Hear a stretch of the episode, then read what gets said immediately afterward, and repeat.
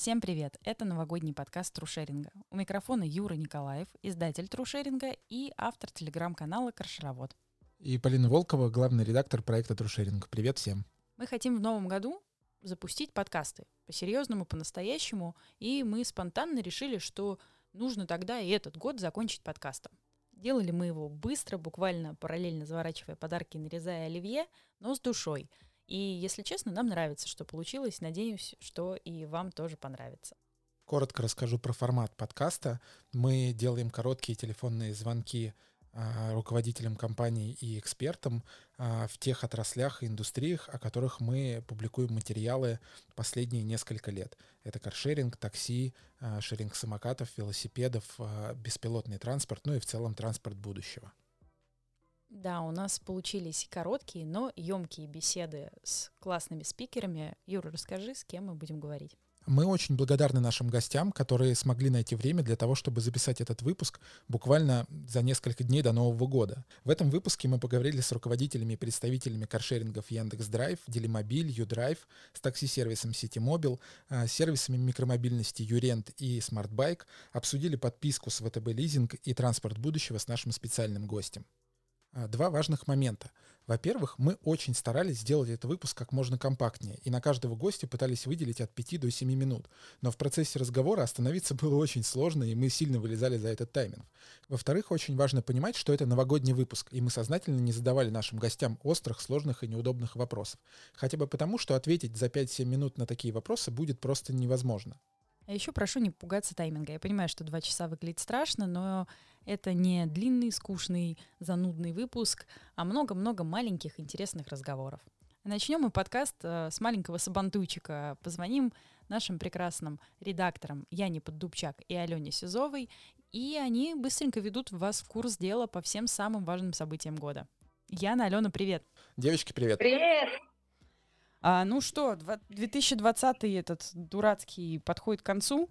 Вот, хотя, может быть, для кого-то он и не дурацкий, что я всех мерю по себе. Да, да. Вот, а, давайте обсудим итоги года. Вы а, в курсе всех событий, которые были в этом году. Расскажите, что, по-вашему, а, является самым значимым? А, давайте начну я. А, мне кажется, самое глобальное такое событие, которое произошло в этом году, это развитие кикшеринга в Петербурге, бум, который все ждали в Москве, но, видимо, пандемия и какие-то ограничения в Москве не дали этого сделать. А в Питере за лето открылось достаточно много компаний. Они там теперь конкурируют, везде самокаты, Питер весь катается. И mm-hmm. когда мы в начале, в начале лета тестировали в уши молнию, никто не мог подумать, что к концу сезона уже будет шесть операторов, и я подозреваю, что еще столько же на подходе. Mm-hmm. Мне кажется, это здорово. Слушай, ну в Москве а... ведь в этом году тоже все было неплохо, несмотря на ограничения, новые компании открывались. Да, может, да, ну... может не бум, но самокатов точно стало гораздо больше. Там как-то это очень резко в Питере произошло, их стало сразу много. Я была в конце мая, когда был еще ну, такой закрытый достаточно город, пустой Невский, ну да, там молния как раз только-только выходила. А потом в августе просто выходишь из метро, и глаза разбегаются, не знаешь, что тебе выбрать. Выходишь на Крестовском, там самокатов 30, наверное, стоит, еще где-нибудь рядышком и велосипеды смартбайковские. Поэтому Слушай, а петербуржцам где, было... Как, как, как они там паркуются? Ну, то есть, где, где это все это происходит? Самокаты паркуются э, к железным конструкциям, собственно, угу. к ограждениям в основном. А велосипеды паркуются либо на городских парковках, либо Smart Bike ставит свои и делает их тоже общедоступными, угу. они там все паркуются. О, красавцы. Да, Прикольно. круто. Ну, вроде как самокаты не валяются, не как там по, когда бестанционная модель, как в других городах и странах. В принципе, все аккуратненько. Uh-huh. Видимо, сказывается то, что это культурная столица. Питер, привет. Окей, что еще? А еще пандемия сыграла на руку, мне кажется, электромобилям.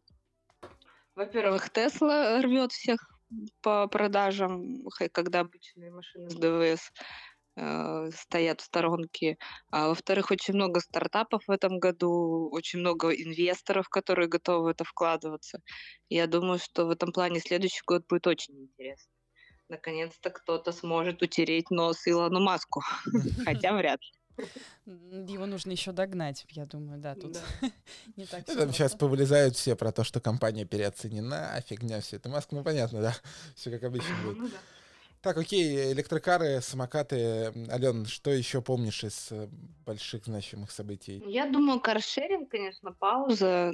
Тут я бы отметила то, что э, а, все-таки компании смогли переориентироваться на новый рынок. Они простаивали, придумали какие-то волонтерские проекты. Мне кажется, это здорово. Угу. Жаль, что было мало поддержки со стороны властей, конечно. Можно было, как в Европе, реализовать кучу проектов каких-то волонтерских, пока транспорт проставил. Но у нас почему-то пошли по другому пути. Будем надеяться, что сделают выводы все-таки а, по этому поводу. Ну, обратите внимание, что в, э, в дальнейшем уже не, не закрывают. Ну, то есть после вот того а, а, весеннего случая больше никто уже не пытался ничего закрывать, и вообще как-то город, видимо, понял, что не стоит. Яна, Какие события в этом году запомнились тебе больше? А, тоже бум, на этот раз подписок.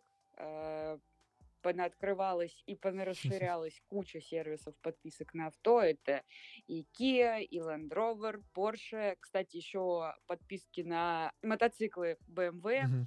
А, Яндекс запустил подписку.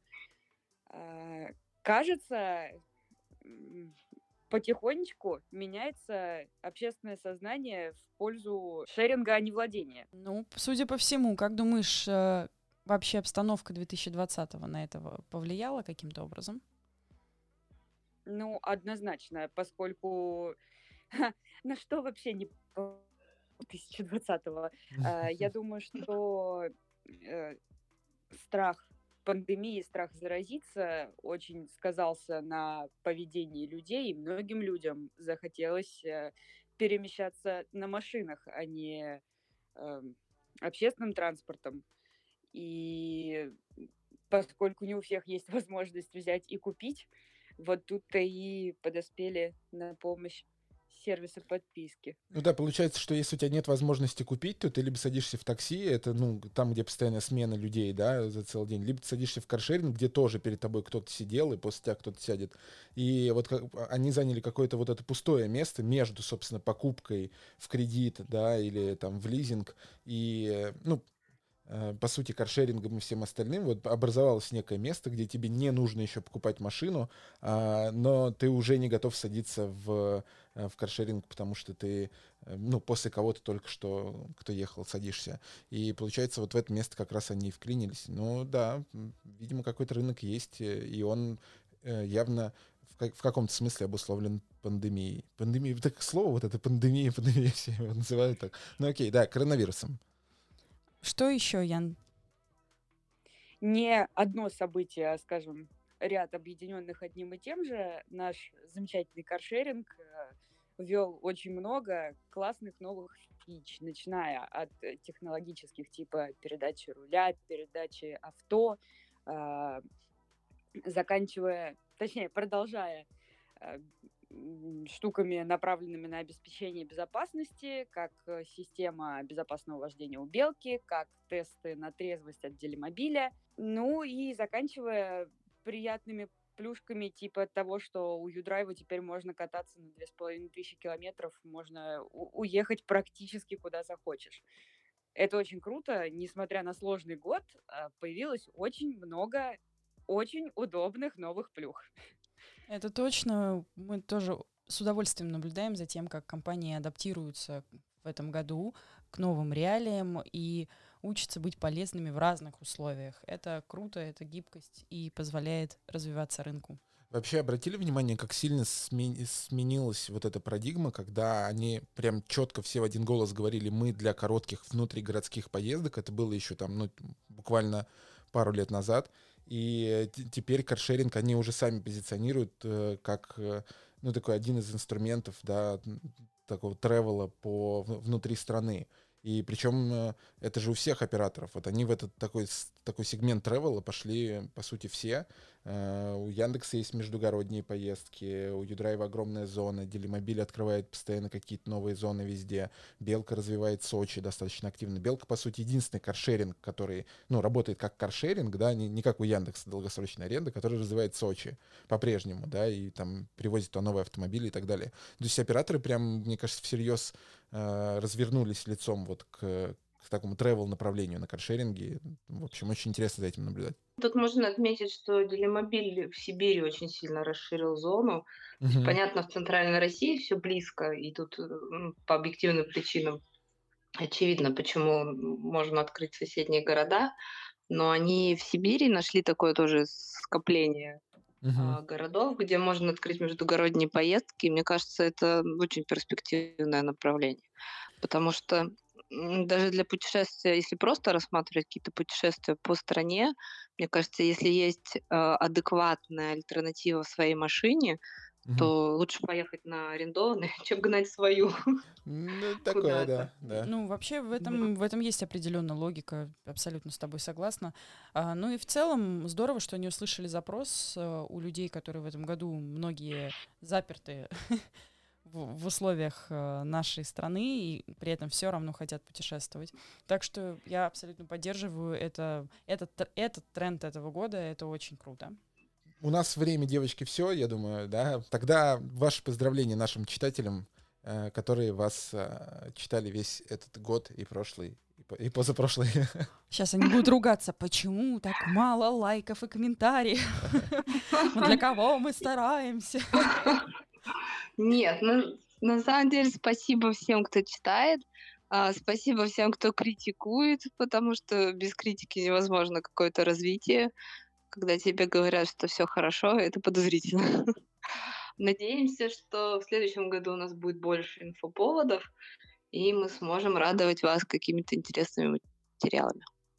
Я присоединяюсь к благодарностям. А, прошу, чтобы вы читали нас и дальше. И э, отдельно хочу поблагодарить э, за случаи, когда вы галантно и мягко указываете на какие-то наши ошибки на почту, а не в комментарии. А, поздравляю с Новым годом. Пускай 21 будет на порядок лучше 20 во всем. Это точно. Девчонки, мы вас тоже поздравляем. А, очень благодарим вас и ценим за все то, что вы делаете. Пусть Новый год а, принесет вам все то, о чем вы мечтаете. Да. Спасибо. Спасибо. Присоединяюсь. С наступающим. С наступающим. Пока-пока. Пока-пока. Ну что, начнем череду бесед с гостями с темы такси? Согласен? Да, давай, поехали. С нами на связи Евгений Лукьянчиков, директор по развитию сети Мобил. Евгений, привет. Алина, привет. Женя, привет. Привет, Юр. Слушайте, у меня только тут дети в машине. Да, ничего Есть, страшного. Они не, не, не ворвутся в нашу беседу. Ничего страшного. Куда едешь? Еду на дачу. Все, э, отдыхать, э, праздновать Новый год. Ну, правильно, да. Запасаться силами. Давай, как, как говорится, к делу сразу. А, расскажи, пожалуйста, что самого интересного, самого запоминающегося было в индустрии такси в 2020 году? А, наверное, самое, ну не самое хорошее событие, но точно самое запоминающееся это локдаун, который случился у нас в апреле. Угу. Сильно все э, упали по поездкам, ну, такси-сервис, потому что все сидят дома. И, ну, несмотря ни на что, кстати, удивительно, мы по результатам апреля-марта, данные, которые Бигтранс опубликовал в начале лета, у нас даже удалось там нарастить долю порядка uh-huh. 8%, 28% по их данным, в Москве наша была доля.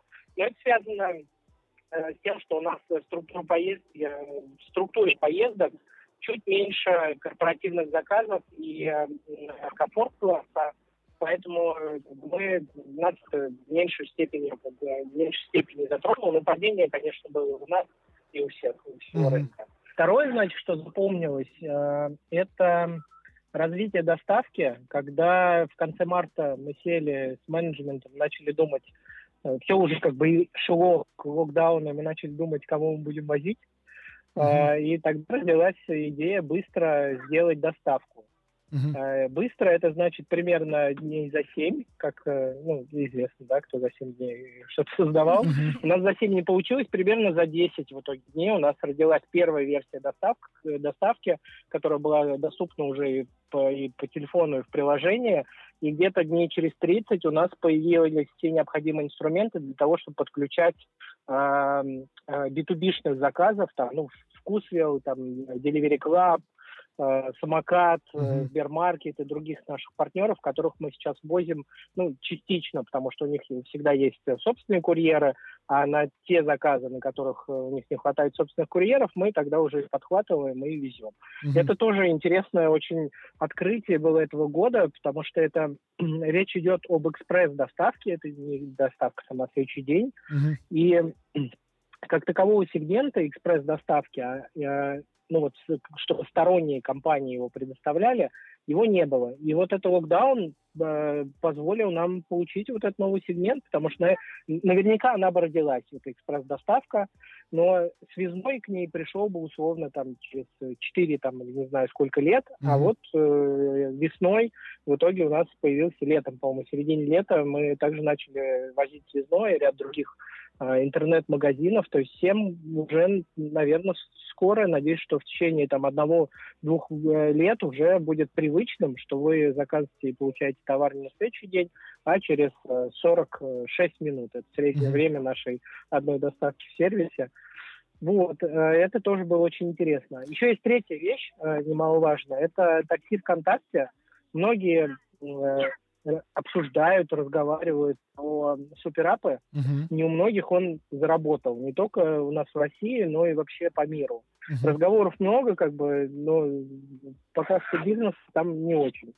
У нас действительно удалось э, с помощью суперапа ВКонтакте получить хороший результат. Такси ВКонтакте по результатам ноября у нас там э, больше 4 миллионов поездок. То есть это уже от всех поездок, это уже значимая доля нашего бизнеса. И в следующем году мы планируем ВКонтакте также развивать как платформу. Круто. Спасибо большое, это классно. А как вообще в целом 2020 год э, на индустрию такси повлиял? Насколько тяжело это было для вас? Слушайте, кажется, что не очень тяжело. Э, нам пришлось, ну, в сравнении да, с другими сферами, там, условно, там, с парикмахерскими или ресторанами, mm-hmm у нас все неплохо, да, у нас было в апреле вот это падение рынка, при этом где-то в начале лета мы уже восстановились полностью по поездкам, а сейчас уже осенью продолжили свой рост. Э, и мы, как э, сети Мобил, и весь рынок в целом. У нас mm-hmm. по результатам вот четвертого квартала, третьего квартала этого года э, по количеству поездок мы выросли в четыре раза. У нас 50 миллионов поездок было. Это к какому периоду рост? Э, к прошлому году, а, год к году, круто. если сравнивать, вот третий квартал, а в деньгах мы в три раза выросли. Угу. Соответственно, мне кажется, что такси, все, до такси все, слава богу, прошло. Здорово, здорово. Это очень круто, крутые цифры. Да, а, Женя, у меня вопрос по, по индустрии. Да, в этом году, как известно, в, на российский рынок пришел крупный китайский оператор Didi, э, как это, такси, а, а, агрегатор такси, да, и он запустился в Казани. Как ты думаешь, э, может ли это как-то повлиять на рынок э, в, в следующем и в дальнейших годах? Безусловно, Диди это большой крупный игрок, у них э, много ресурсов, и с точки зрения технологий они очень продвинуты. Во всяком mm-hmm. случае, то, что они в Китае делают, это прям такие супер э, интересные вещи, технологичные. Mm-hmm. Но если говорить про Россию, вот запуск Казани, ну, нас чуть-чуть пошатнуло, я думаю, конкурентов тоже чуть-чуть шатнуло, mm-hmm. но потом кажется, что мы э, ну, либо почти все, либо все отыграли обратно.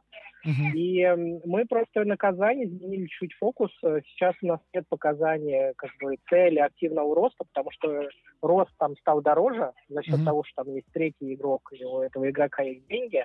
Поэтому мы там удерживаем долю, это у нас получается делать, но растем мы в других рынках. Просто немножко переиграли нашу даже не стратегию, а тактику uh-huh. внутри там этих месяцев, э, и все нормально у нас прошло. Я видел запу, я видел список городов, которые на следующий год э, планируются. Я не знаю, как бы это слитые запу, слитые города или это как бы реально, ну, как бы то, что они опубликовали mm-hmm. наружу. Но в этих это очень маленькие города, поэтому как бы выбор такой, ну, довольно необычный, а там mm-hmm в маленьких городах не очень-то много денег, и там сложнее зачастую построить маркетплейс. Вот. Э, ну, посмотрим, как следующий... Конечно, это, это может быть опасно. Угу. Мы за ними следим, безусловно. Понял, Но да. пока, пока вроде ничего не развалилось у нас, слава богу. Да, мы тоже наблюдаем. А, Жень, у вас в этом году была активная региональная экспансия внутри России. Расскажи подробнее, что было, куда вышли, что делали. Да, слушайте, это тоже важный у нас этап был. У нас на этот год было запланировано э, покрыть все города-миллионники и очень много городов-спутников. Угу вокруг этих городов-миллионников. И мы с этой задачей полностью справились, и за первые полугодия, я даже не знаю, сколько там запусков было, ну, наверное, порядка там 40 запусков.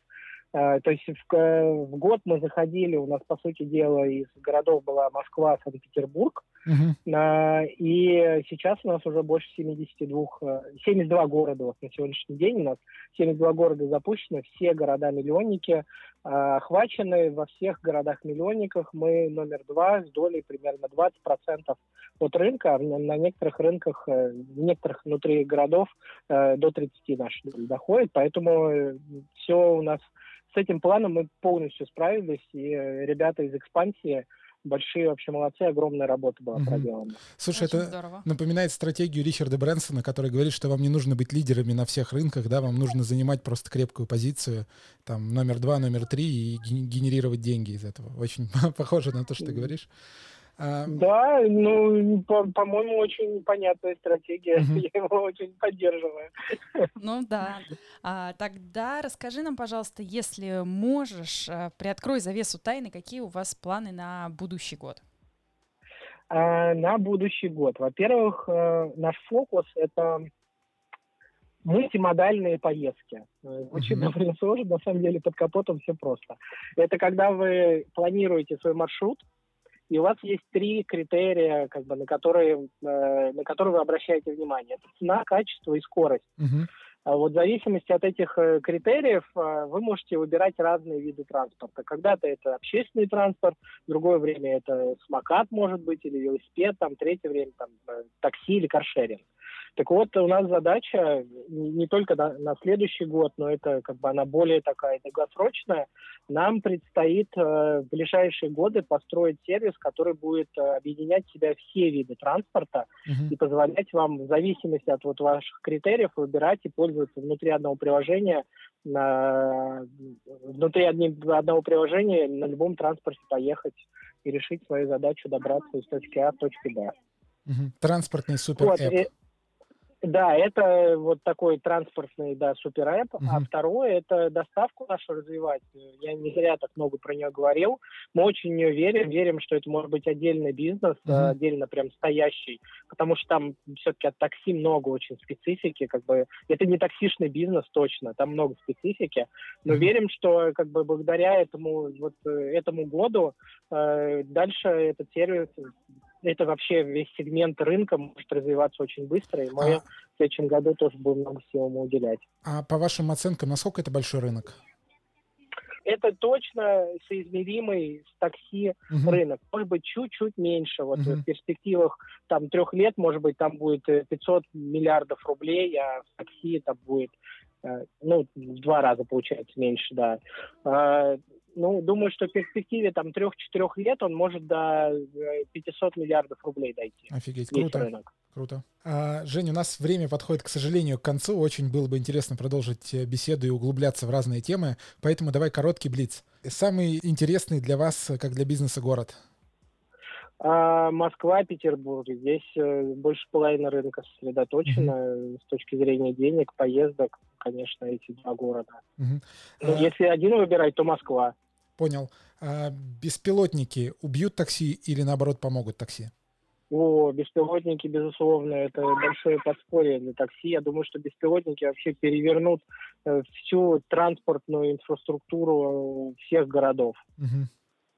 Самая большая гордость уходящего года? А, думаю, что такси ВКонтакте, потому что это из ну, вообще никакого бизнеса там не было внутри такси ВКонтакте еще в начале года. И вот летом а, у нас появились там какие-то первые сотни тысяч э, заказов в день поездок, которые мы там получаем. Сейчас это уже э, большой бизнес для нас. Это ну, для всех было открытие, что вообще вот этот суперап внутри ВКонтакте, наше приложение так может выстрелить. Круто. Жень, спасибо большое, что уделил нам время. Мы знаем, что ты едешь в пути уже отдыхать.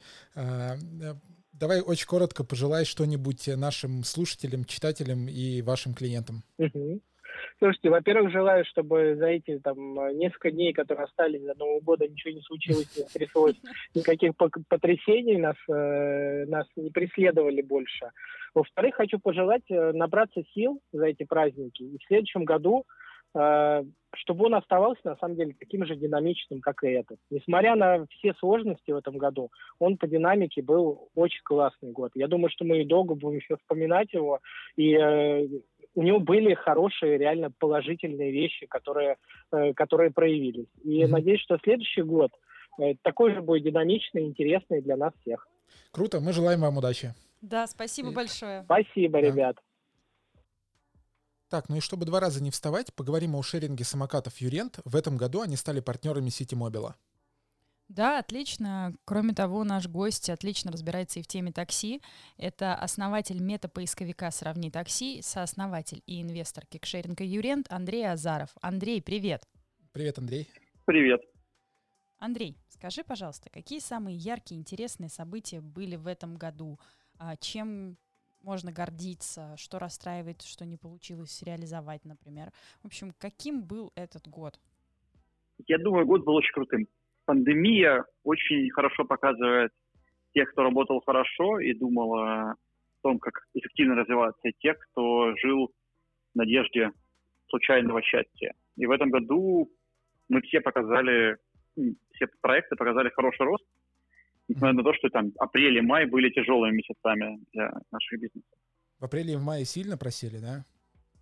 По, по такси, думаю, что падение было процентов 60-70. По самокатам еще больше, потому что в Краснодарском крае был очень жесткий локдаун uh-huh. с комендантским часом. Падение было сильно больше, несмотря на то, что там март был шикарным месяцем. Ну и после этого там июнь-июль все пошло по нарастающей вверх. Но, с другой стороны, пандемия должна длинную увеличить количество людей, пользующихся микромобильностью, угу. потому что люди пользуются по одному, что кажется безопаснее. Слушай, вот про Юрент там такая история. Э, э, изначально же это был каршеринг, да, э, в Краснодарском крае. И потом, соответственно, вот Андрей Колесник, гендиректор Юрента, запустил велосипеды и самокаты, да, и сейчас, насколько я знаю, каршеринг полностью закрыт. Каршеринг остался в B2B формате. Mm-hmm. Наши, собственные, ну, наши собственные разработки и наши собственные машины пользуются каршерингом, и логисты пользуются внутренним приложением mm-hmm. Car как каршерингом. Мы, как... Мне сложно отвечать за Андрея, но в целом бизнес каршеринга как для конечных клиентов закрыт, но он живет внутри компании Eurent. Прикольно, я вот этого не знал, кстати.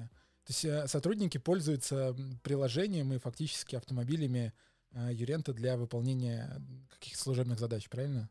Ну, мы покупаем машины, да, для mm. Я тоже не знал, что это есть, пока сам не вез машину из э, Москвы в Петербург. Поставил приложение каршеринга Юрент Кар, открыл mm. машину с помощью удаленного приложения и, и поехал на нем. С ума сойти. Слушай, ну а вот эта история про каршеринг в сравнении с, э, вот, ну, с кикшерингом, да, шерингом самокатов и вообще микромобильности. А, я же правильно понимаю, что последние сильно э, экономически выгоднее, и там лучше сходится экономика, чем с каршерингом? Я бы даже сказал, что вопрос э, скорости окупаемости и длинных денег или коротких денег. Uh-huh. В России длинные деньги мало у кого есть, а в случае кикшеринга ты можешь запуститься в небольшом городе там, с населением 100, 200, 300, 500 тысяч человек, где он будет выгоден. Uh-huh. И цена входа сильно ниже потому что ты не можешь зайти с новым каршерингом, с машинами за миллион рублей в каком-то небольшом городе с низким доходом. Там нет платных парковок, нет инфраструктуры, готовой к этому. А кикшеринг, он более гибкий бизнес, в котором ты можешь работать на очень маленьких территориях, и быть достаточно эффективным и прибыльным. Mm-hmm. А скажи такой вопрос. В этом году был ну, какой-то бум развития вот кикшеринга в Питере. Почему так происходит? Что там такого в Питере, что все туда ломятся и там открываются? Я бы сказал, что бум будет в следующем году. В этом году э, многие пощупали, угу. но Петербург довольно открыт ко всем игрокам и позволяет рынку э, расти, и игроки друг с другом конкурируют на одной территории, конкурируют ценой, качеством самокатов, многими факторами. И это позволит там в следующий год еще будет больше конкуренция, а через год останутся сильнейшие игроки. Mm-hmm. Это такая настоящая естественная конкуренция без вмешательства там, извне, в которой там, через год останутся лучшие игроки и будут уже понятные правила. Поэтому в Петербурге все росло. Я думаю, что рынок Петербурга был сравним в этом году с рынком Москвы. По объему ты имеешь в виду, по, по деньгам? По, по парку самокатов угу. и по деньгам в том числе. Ну, то есть, если посмотреть э, крупнейших игроков, я думаю, что в этом году там было, да, было до 10 игроков, многие мелкие, но я думаю, что по количеству парка московский и питерский парк совпадают. Слушай, а в каких регионах сейчас Юриант работает вот на сегодняшний день? 20, сегодня какой у нас? 28 декабря 2020 года. Очень много, насколько я знаю, около 20 Я бы начал того, что Юрент работает в Петербурге. Сейчас. Прямо До сих сейчас. пор некоторые... Прямо сейчас. Прямо, вот, прямо вчера на нем еще ездили люди. Я видел. Прямо сейчас, я не могу сказать, но должен э, работать. Плюс Краснодарский край. Угу. То есть это там, Краснодар, Анапа, Геленджик, Новороссийск. Это Сочи, Адлер. То есть это тот регион, в котором сейчас плюс, и сегодня в Сочи плюс 17 было. Всем бы такую погоду сейчас да, в декабре. Да, согласен, да. Поэтому вот в этих регионах э, бизнес остается работающим. Плюс Петербург, э, вот люди до сих пор ездят. Я думаю, что там, жители Петербурга более толерантны к плохой погоде, к дождю. Uh-huh. В Москве легкий дождик, все на такси, метро. В Петербурге не напугаешь жителей Петербурга легким дождем. Слушай, ты сказал... И что... это, и, это хорошо. Сейчас я добавлю, Да-да. что в Хельсинки, если мы откроем сейчас Хельсинки, мы видим, что крупнейших игроков в Хельсинки стоит там по 700-1000 самокатов. Угу. И это в городе, который находится на одной шате с Петербургом. И там есть конкуренция, много игроков, и все работают. Угу. Поэтому вопрос к инфраструктуре. И население полмиллиона всего. Слушай, э, ты сказал, что э, Питер как-то более благосклонен к новым игрокам. А, и значит ли это, что Э, ну, напротив, Москва не очень благосклонна. И вообще в целом вы в этом году запустились в Москве. Как э, вас встретил город и как, э, ну, короче, как прошел запуск, какие, есть, есть ли какие-то результаты по итогам года календарного? А, в Петербурге в целом все более демократично, потому что в Москве есть своя готовая инфраструктура в виде парковок, которые называются там улитками или креветками, в зависимости от того, как хотят называть есть определенные правила работы в Москве, если ты пользуешься городской инфраструктурой. Uh-huh. Ты должен там, кратить самокат, ты должен э, передавать данные в единую систему. То есть есть определенные для использования городской инфраструктуры есть требования. Петербург только начинает этот путь. И в целом там, вот, только сейчас идет обсуждение о том, что нужно создавать парковки и, и увеличивать там, количество игроков. Я думаю, что у города тоже появятся требования к игрокам для того, чтобы ну, либо инвестировать в эту инфраструктуру, либо делать какие-то дополнительные вещи, чтобы ею пользоваться. Uh-huh. В Москве требования уже есть. Мы в этом году работали в ограниченной зоне. Плюс там, ну, есть требования следующего года к технике. Конкретно, что там, в следующем году должна быть у всех игроков сменная батарея. Uh-huh. Есть оферта. Если ее все игроки соблюдают, то все работают. Я думаю, что для Москвы это тоже в следующем году будет вызов, потому что вы, для того, чтобы сделать там, микромобильность массовой, должно быть там 50-100 тысяч самокатов в Москве. Это немного, на самом деле, как кажется. 100 тысяч самокатов – это ну, там, 400 тысяч пользователей в день uh-huh. или 500. Это немного. Когда мы говорим, что люди должны доезжать на, на последней миле до метро, а метро пользуется 10 миллионов человек в день, uh-huh. то это всего лишь капля в море. То есть там, супермассовым будет э, этим транспорт, если будет там, 500 тысяч самокатов в городе. Что тоже кажется вроде сейчас какой-то недостижимой цифрой ну да, просто сейчас мы оперируем цифрами там в, ну, в несколько тысяч, тысяч или, может быть, там десяток тысяч максимум. Но уже 100 тысяч кажется, конечно, цифрой. Да, но Юра, вспомни первую презентацию Департамента транспорта о том, что рынок каршеринга в Москве может быть там 5-10 да, тысяч да, машин. Да, да. Мне кажется, это 13 год. И когда я говорил, что это может быть 50, мне говорили, что я сумасшедший. Но в целом, я думаю, что через два года, может быть, и будет 50. Ну, это очень похоже. Слушай, ну, а вот эта история про легкий запуск, да, ну, низкий порог входа, да, давай назовем его так. По сути, э, ну, поскольку э, получается дешевле и легче запустить э, кикшеринг, чем каршеринг, например, это может означать, что, типа, ну, регионы и города будут прям расти быстро, ну, то есть в ближайшие какие-то несколько лет.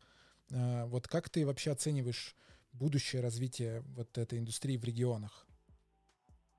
Лучше, чем каршеринг, потому что mm-hmm для кошелинга есть определенные ожидания пользователя и ограничения. То есть платные парковки сильно помогают расти кошелингу. Петербург, конечно, исключение в этом смысле, но Петербург довольно богатый и большой город. Uh-huh. И в небольших городах очень дешевое стоит такси. Когда такси стоит у тебя 100 рублей, то тебе за эти же деньги брать машину, рисковать, искать парковочное место, это довольно странно. Uh-huh. Поэтому в регионах именно каршерингу тяжело, потому что такси стоит дешево. А вот с точки зрения кикшеринга, это комбинация. Здесь есть конкуренция с общественным транспортом в том числе. И скорее мы ожидаем, что там стоимость минуты и вообще поездка на кикшеринге будет снижаться. Uh-huh. Тогда этот сервис будет не просто сервисом дорогим по 9 рублей в минуту, а будет довольно массовым, когда люди будут ездить там, по 3 рубля за минуту, использовать это там, каждый день регулярно, и это будет стоить, это будет доступно. Uh-huh. В первую очередь. Слушай, спасибо тебе большое. У нас, к сожалению, формат ограничен, ограничивает нас по времени. Давай короткий блиц, прям очень коротко. Давай. А, нужен ли федеральный закон по микромобильности, кикшерингу и всему вот этому? А он и так есть. Его уже делают. Э, потом, ну, он точно нужен, потому что есть самокаты, которые едут 67 км в час, и они... Ну, по ним нужно другое регулирование абсолютно, mm-hmm. чем. Поэтому Понял. Это, а, это не помешает. Из тех регионов, где вы работаете или не работаете вообще по всей России, самый лучший регион для работы, ну, то есть для вас самый привлекательный, самый интересный? Я думаю, потенциал самый большой в Москве. Одна главная цель компании на следующий год, самое главное. Самое главное запуститься в этих миллионниках и быть большим игроком, который приносит пользу пользователям. Отличная цель. Мы желаем, чтобы она была достигнута в следующем году. Может быть, у тебя есть какое-нибудь пожелание а, для наших слушателей, для ваших пользователей, которое можно было бы им пожелать на следующий год? Я думаю, что получать удовольствие от жизни, не напрягаться от текущей ситуации, которая есть в округе, и развиваться за ним. Круто, Андрей. Спасибо тебе Все. большое, что нашел время. Э, удачи и с Новым годом. С наступающим. Пока-пока. Продолжаем тему micromobility. Все говорят про бум в Санкт-Петербурге. Давайте спросим, как дела в Питере. С нами на связи Ковлюков Руслан, генеральный директор байк-шеринга Smart Bike. Руслан, привет. Привет, Руслан. Привет, привет. Ну что, будем подводить итоги года. Руслан, скажи, пожалуйста, какие самые яркие, какие самые интересные события были в этом году?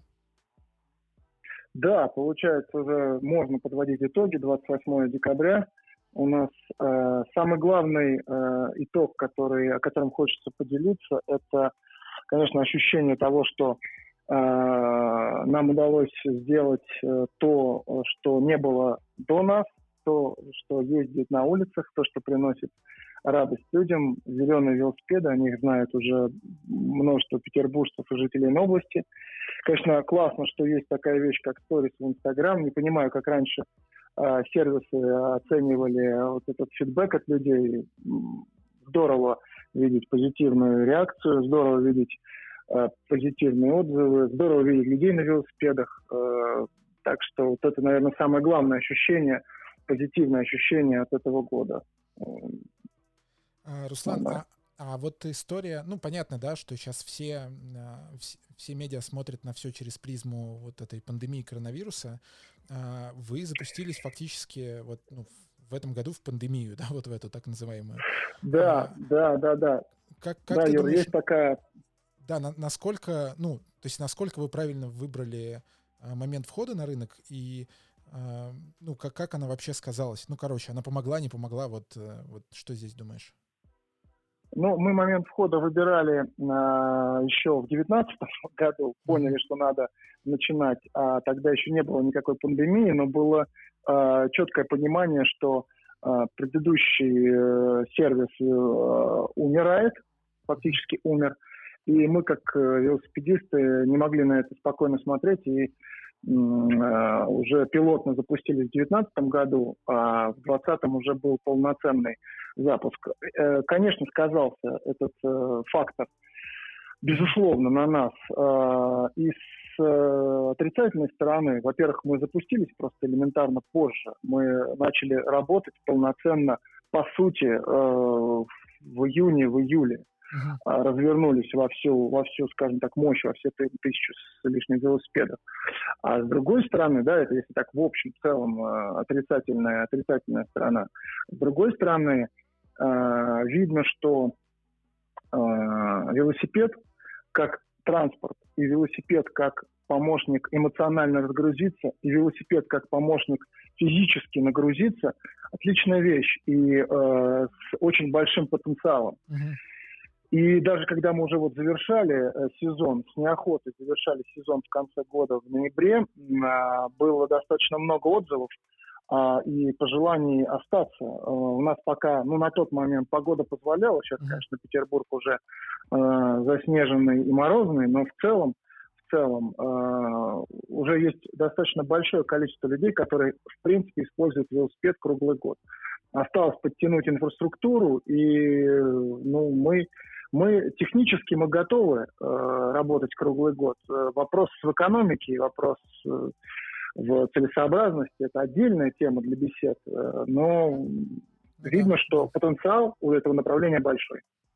А, а коротко, прям совсем коротко, этот год он для вас э, прибыльный? Э, совсем так просто не ответить, потому что если забегать вперед, забегать на 2021 год, э, мы увеличиваем парк минимум в два раза, угу. расширяем зону, зону действия. Э, опять же, видим тенденции и в плане экологии, и в плане транспортной мобильности. А отдельно хотел бы поделиться радостным событием. Мы получили диплом, получили, стали лауреатами в конкурсе, всероссийском конкурсе «Надежный партнер экология» как лучший проект по развитию инфраструктуры экологичных видов транспорта. И э, надеемся, что эта тенденция продолжится и будет м, учтена в городской политике, э, в том числе следующего, начиная там со следующего года Санкт-Петербурга. И м, учитывая опыт Uh, учитывая опыт работы администрации, там, например, Москвы, Нижнего Новгорода, Мурманска, будет uh, выделяться поддержка. Потому что, конечно, а, велосипедом ну, сложновато, сложновато, особенно на начальном этапе развиваться и быть, быть экономически успешными вот в короткой перспективе.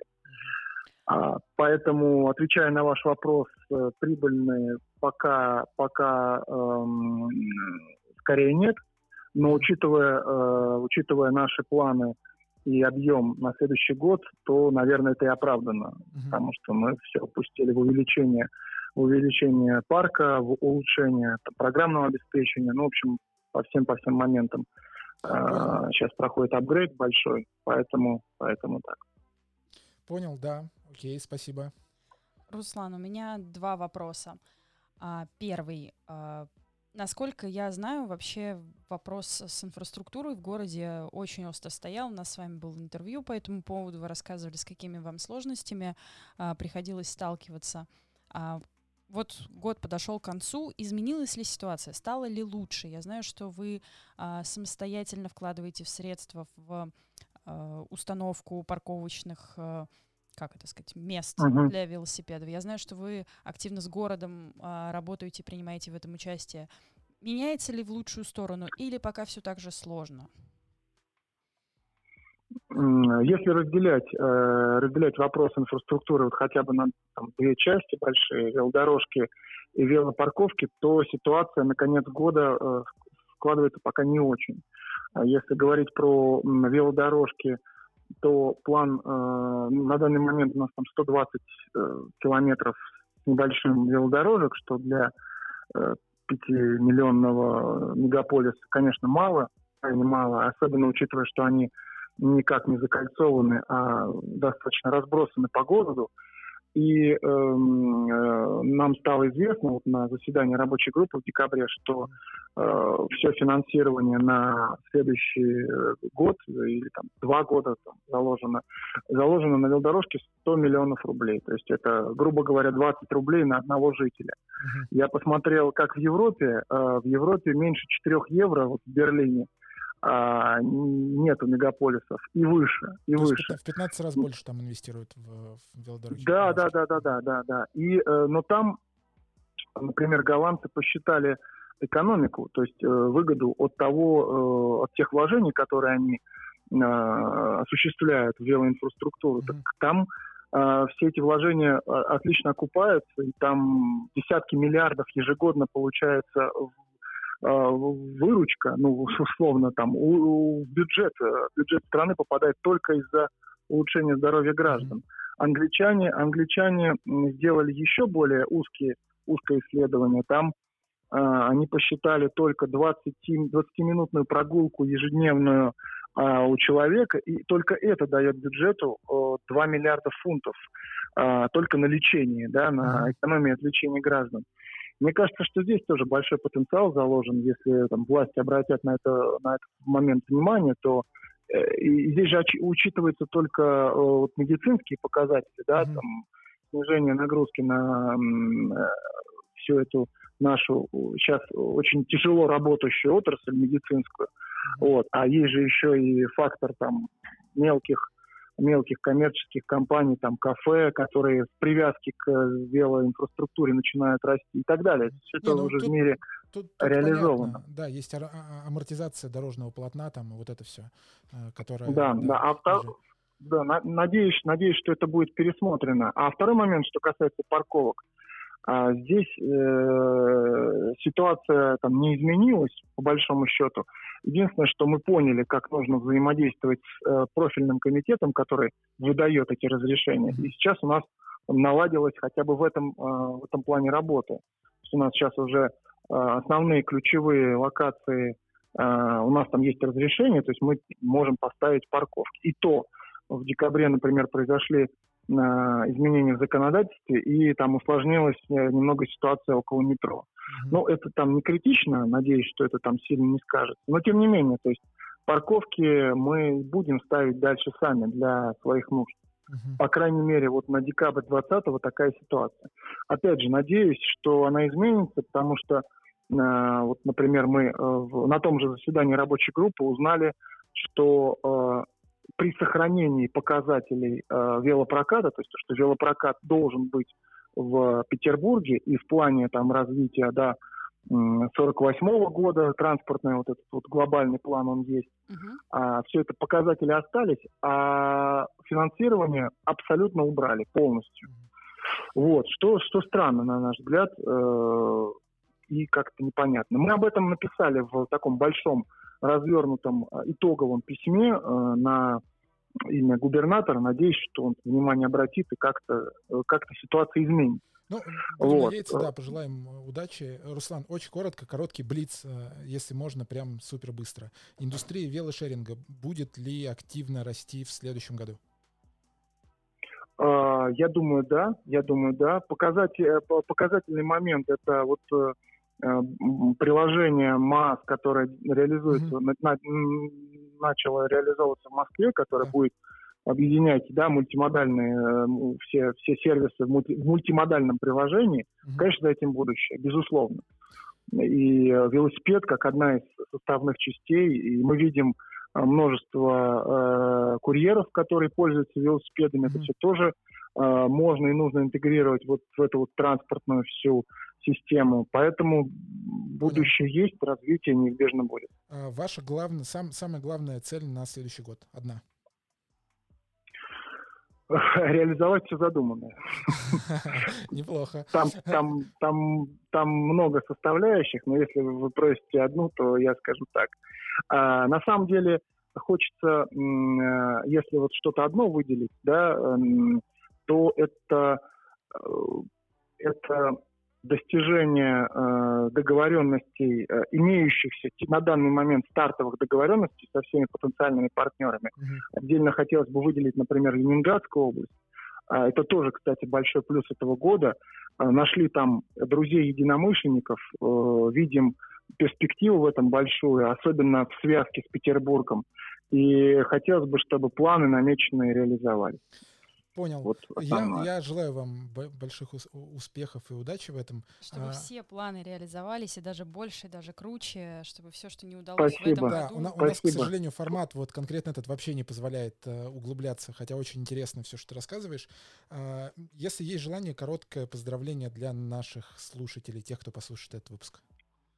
Да, uh, всех э, поздравляю с наступающим Новым годом. И, э, конечно, конечно, желаю здоровья э, близким, э, счастья. И вот хотелось бы все-таки, чтобы мы потихонечку уже переставали пить за здоровье, а начали уже что-то делать за здоровье. Классно. Вот давайте, давайте делать что-то за здоровье.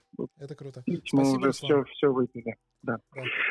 Спасибо, спасибо вам, большое. спасибо, Юра, спасибо, Полина. Мне кажется, отличная тема с пожеланием не пить за здоровье. Кстати, об этом, сори за занудство, но все же напоминаем вам о том, что садиться за руль пьяными нельзя, даже если вы выпили чуть-чуть. Пожалуйста, позаботьтесь о себе и об окружающих, и в таком случае оставайтесь дома или садитесь на такси.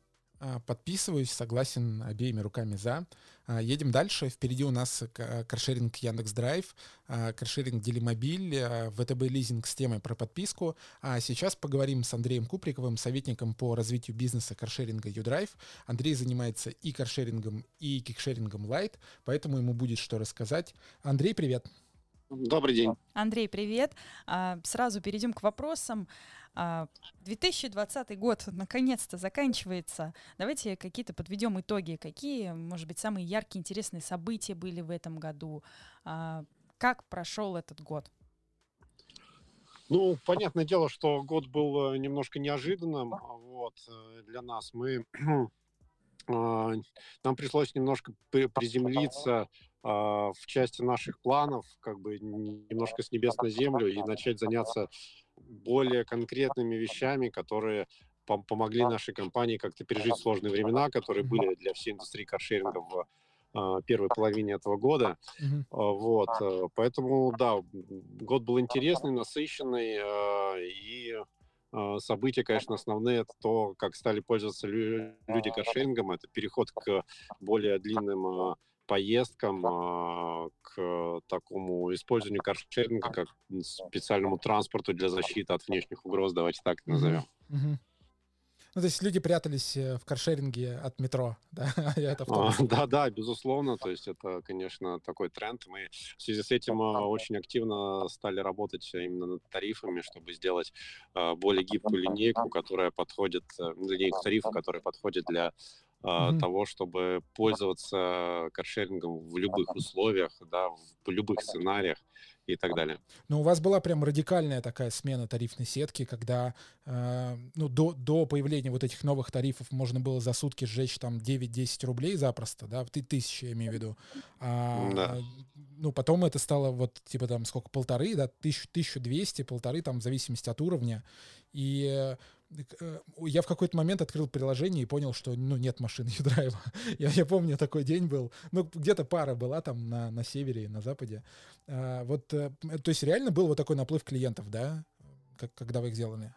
Тарифы, конечно, там порядка тысячи рублей. С, у нас первое время было с включенным пробегом, uh-huh. э, довольно большим, там чуть, ли не неограниченным, потом там 100 километров. Конечно, это было предложение ниже себестоимости и мы э, просто как бы спасались как могли и придумывали, что могли. Вот, но тем не менее, как бы э, да, сделали это, и спрос на такую услугу был большой, и мы тем самым помогли э, нашим клиентам как-то э, лучше э, передвигаться по городу, безопаснее передвигаться. Mm-hmm. Вот. Помимо, кстати, таких базовых тарифов, э, был же у нас вообще какие-то радикальные вещи, типа тарифа офис, когда ты можешь сидеть Да-да. Э, в машине и греться, и работать, ну, то есть вообще безумно. В этом вопросе вы, как всегда, да, самые я, креативные на Я рынке. представляю, как они это придумывали, такие, а давайте офис сделаем в машине, а давай. Да и, кстати, мы придумали, сделали это, по-моему, часа за три, то есть это mm-hmm. было вообще, конечно, такой челлендж. Слушай, э, я обратил внимание, что в этом году, ну, на самом деле, не только вы, но и, и вы в том числе активно пошли в тему такого тревела на, на, э, на машинах, да, ну, то есть вы расширили сильно зону, э, ну, там определенные какие-то пиар-коммуникации есть на эту тему. Э, вот что, что для вас такой вот этот э, сегмент, давай назовем его так, да, ну, вот этого тревела на каршеринге, он, он про что? Конечно, он э, в первую очередь про э, некий баланс между теми запросами, которые есть у наших клиентов, mm-hmm. всех пользователей каршеринга, и тем, что мы можем, в принципе, предложить. То есть технологии, с одной стороны, не стоят на месте, и мы можем с достаточно большой долей уверенности говорить, что каршеринг сейчас довольно надежная, качественная услуга. Автомобильный парк у нас сейчас довольно свежий, новый и пригодный для того, чтобы ездить на дальняк, да, то есть на, на смарте ехать далеко бывает не очень комфортно, а на, там, например, Кашкаев вполне себе ничего. Вот. Э, и это с одной стороны, да, то есть мы можем это предложить и не, не, не стыдиться, да, от mm-hmm. этого предложения. А с другой стороны, естественно, а, возник запрос на такого рода перемещения, потому что э, все авиаперелеты за границу закрыли, вот, осталась наша страна, а по ней ездить на машине бывает гораздо удобнее и комфортнее, чем э, на каком-то там дальнем общественном транспорте, не знаю, как правильно назвать, на самолетах, на поездах. И дешевле. Вот. Чаще и всего да, дешевле. зачастую может быть дешевле. Точно, ну, если несколько человек в складчину садится, да, в, да. одну машину запросто дешевле получается. Да. Согласен. Да. Так, а, кроме, кроме U-Drive у вас же есть еще Light, и ты тоже в этом проекте? А, да, да, угу. это тоже был очень сложный год, потому что там все пошло наперекосяк с э, закрытым Китаем, с логистикой, со всем, чем только можно, но мы, невзирая ни на что, все-таки смогли запуститься, mm вот, и, в принципе, прекрасно отработать сезон, выросли там на какие-то безумные там десятки процентов, по всем показателям. А, он был короткий, к сожалению, ну, из-за того, что не удалось запуститься вовремя, когда мы хотели, но достаточно яркий, насыщенный, мы с оптимизмом смотрим вперед. Вот, mm-hmm. развиваем продукты в связи с этим, кстати, довольно активно. А, и, кстати, еще что хочется сказать, да, а, по продуктам. У нас э, хорошо работает, и мы продолжаем развивать продукты пул, как в каршеринге, так uh-huh. и в самокатах. То есть это инвестиционная программа, и в ней что самое интересное, когда был локдаун на каршеринге, например, наши э, участники этой программы получали все свои выплаты, то есть их это, по сути, как инвесторов никак не коснулось, они были э, комфортно себя чувствовали даже в таких вообще крайне агрессивных условиях. Вот, поэтому это тоже такая небольшая наша гордость. Мы э, хотим дальше это развивать и масштабировать. Здорово, это здорово. Да, а, Андрей, что еще запомнилось в этом году из того, что вы делали? Ну, вот из каких-то фич, которые запускали, или городов, э, в которых вы запускались? Ну, что-то вот это из этого. А, по фичам а, доставка, безусловно, mm-hmm. тоже большой был челлендж. То есть, когда все закрыли, мы, естественно, стали искать альтернативные способы применения наших автомобилей нам надо было давать работу нашим технической команде полевой, техникам, которые тоже, по сути, стало нечего делать, когда запретили каршеринг. И мы как бы совместили один плюс один, да, и получилось два. То есть машины, людей, вот э, человек, который может ездить и что-то доставлять. Вот, доставку запускали тоже в кратчайшие сроки, там буквально в, за несколько, там, пару-тройку недель ее запустили, и, в принципе, она классно работала, но э, тот способ доставки, mm-hmm. те, те мысли, которые у нас были не, без опыта, естественно, работы на рынке, они со временем немножко трансформировались. Сейчас, э, конечно, то, в том виде доставка не осталась, которую мы запускали во время локдауна, но сейчас э, для нас это там большой э, B2B сегмент, мы там активно работаем и закрепились и развиваемся в этом направлении тоже. Это, наверное, самый тоже такой яркий Круто. момент этого года. Андрей, спасибо большое. А есть ли возможность поделиться планами на будущий год, как в каршеринге, так, конечно, и в кикшеринге? А, да, безусловно, по каршерингу планы, а, мы, мне кажется, нащупали какую-то правильную, хорошую модель, и хочется ее масштабировать, развивать, а, там, усиливать свои позиции, работать над качеством, двигаться вперед. В принципе, все то, что мы делали, просто делать это больше и лучше. По самокатам планов, мне кажется, тоже немало. А, мы в первую очередь хотим развивать а, программу Pool, а, стать таким большим оператором по самокатам и объединять в себе различные небольшие компании частных инвесторов – а, идти в разные города, в максимально большое количество, расти, безусловно, по парку, но и тоже не забывать про качество сервиса и э, конкурировать по э, эффективности операционной деятельности, по цене, в общем, развивать э, по максимуму это направление, потому что оно нам очень нравится. Угу. Круто. Андрей, короткий блиц, и мы заканчиваем наш разговор. Лучший город для каршеринга для вас как для бизнеса? Питер. Лучший город для кикшеринга для вас, как для бизнеса? Москва. А, куда поедешь на Новый год? А, поеду в Казань. Класс. Самая большая гордость уходящего года для вашей компании?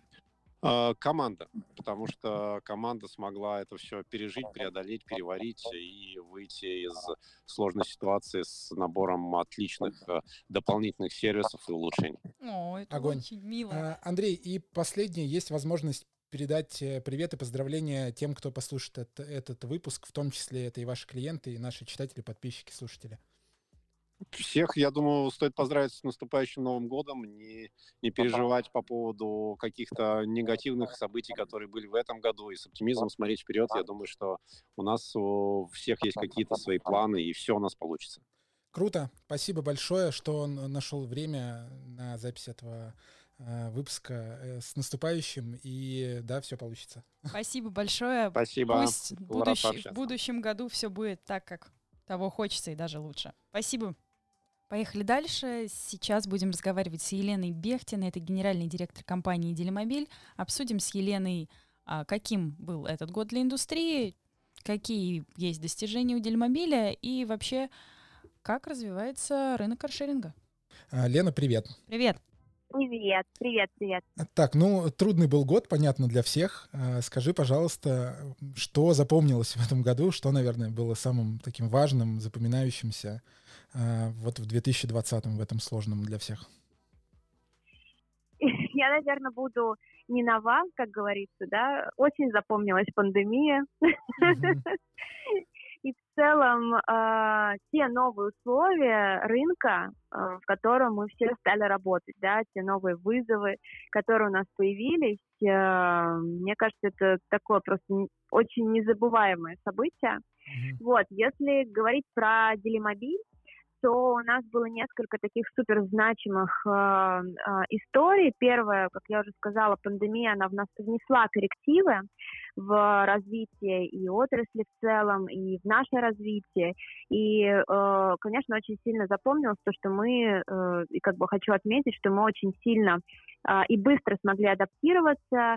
Мы запустили большие акции по внутреннему туризму, открыли, собственно говоря, новые направления, э, по-моему, 150 плюс локаций, соответственно, куда можно ездить на делимобиле, открыли та Алтай, Телецкое озеро, Геленджик, э, ну, в общем, очень много всего, Шерегеш, вот сейчас особенно актуально и продолжаем это делать. Запустили, мне кажется, в рекордные сроки абсолютно новый бизнес. Это бизнес доставки. Uh-huh. А, и, собственно говоря, подписали договоры с такими крупными, а, соответственно, компаниями, как X5, а, Самокат, Вкусвилл и так далее. Вот, год был такой вызовов, да, поэтому, собственно говоря, мы как бы не только смогли быстро адаптировать бизнес, но и посвятили его э, оптимизации и внутренних процессов, э, и, например, как бы Uh, несмотря на то, что как бы было очень сложно, но мы за этот год смогли перезапустить абсолютно клиентскую службу и запустили абсолютно новый колл-центр в Волгограде, uh, чему на самом деле я очень горжусь. Mm-hmm. Вот. Несмотря на то, что каршеринг закрывали, это также явилось для нас таким, знаете, важным событием, и мы смогли ускорить в десятки раз развитие наших регионов. И для нас этот год явился большой экспансией по регионам и обновлением автопарка в них. Вот. Очень много мы усилий потратили на сокращение количества ДТП на дорогах, э, и на самом деле тоже как бы вот этот год, он является для нас таким значимым переходным, запустили очень много инициатив, это и алкотест, и, собственно говоря, у нас есть такое, такая функция liveness, когда клиент перед поездкой проверяем, мы проверяем, понимая, что точно он за рулем или нет. И мне кажется, одно из самых таких важных событий, мы к нему очень долго шли, это был как раз запуск э, рейтинга в приложении, когда каждый клиент может видеть и понимать, как он, э, соответственно, э, свой стиль, свой стиль вождения, э, видит свою историю, собственно говоря, по поездкам, понимает, от чего зависит его цена, понимает, как можно на нее повлиять и, собственно говоря, как можно ее улучшить. И еще такое необычное событие, мне кажется, несмотря на то, что конечно, сейчас, наверное, это не, не самая актуальная история, но тем не менее мы переехали в новый офис. В Москве, то есть мы не только Василий. открыли новый офис колл-центра в Волгограде, но еще и переехали новый, в новый офис в Москве. И, конечно, сейчас многие работают удаленно, но а, собственно говоря, это событие произошло, и мы э, надеемся, что все-таки в какой-то момент мы все вернемся в офис. Конечно, э, режим работы будет немножко другой, да, более такой гибкий, но тем не менее у нас новый классный офис, тоже этим гордимся. А, а ты как генеральный директор, как, как, как управленец, считаешь, что ну, люди должны быть в офлайне, быть в офисе и работать, э, приходить на работу, или удаленка это ок? А, для меня вообще абсолютно нормальная удаленка. Mm. Я а, не считаю, что, собственно говоря, только когда человек в офисе, в офлайне может эффективно и хорошо работать. Я считаю, что э, у нас одна из ценностей э, Елимобиля – это гарантировать свободу. Mm-hmm. В том числе и свободу для сотрудников. Поэтому наши сотрудники могут э, выбирать удобный для них формат работы, и мы, например, сейчас никого не заставляем ходить в офис, но, тем не менее, у нас на самом деле достаточно много людей в офисе, потому что им просто удобнее, да, потому что, не знаю, дома э, вторые половинки или дети иногда тоже мешают, они просто приходят в офис, находят себе там какое-то уединенное место или кабинет, или какую-нибудь лаунж-зону, у нас таких много, или там, не знаю, дзен-рум, который у нас тоже теперь есть в новом офисе, и, собственно говоря, работают оттуда, откуда им удобно.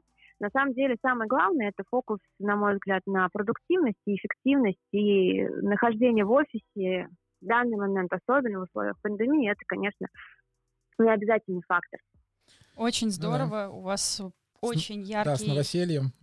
Год, да, поздравляю да, вас спасибо. с новосельем. Но, новоселье, новоселье у нас прям пришлось, знаете, вот прям с самого начала. То есть мы приехали, мне кажется, вот, начали переезжать в марте, закончили переезд мы где-то в июне, и, собственно говоря, вот так вот у нас пока еще такой новый офис, конечно, сотрудники видели свои рабочие места, но мне кажется, очень мало за ними еще поработали. Ну ничего, будем надеяться, что все впереди. А, мы вас реально поздравляем, и действительно у вас вышел очень насыщенный год. Круто, что вы использовали все возможности а, и максимально много всяких новых клевых фич сделали. У нас еще такой вопрос. А, скажи, пожалуйста, как ты оцениваешь вот этот 2020 ужасный год для индустрии в целом? Может быть, какие-то поменялись парадигмы? Может быть, как-то теперь по-другому вообще всегда будет? Ну, в общем, какие-то есть мысли по этому поводу?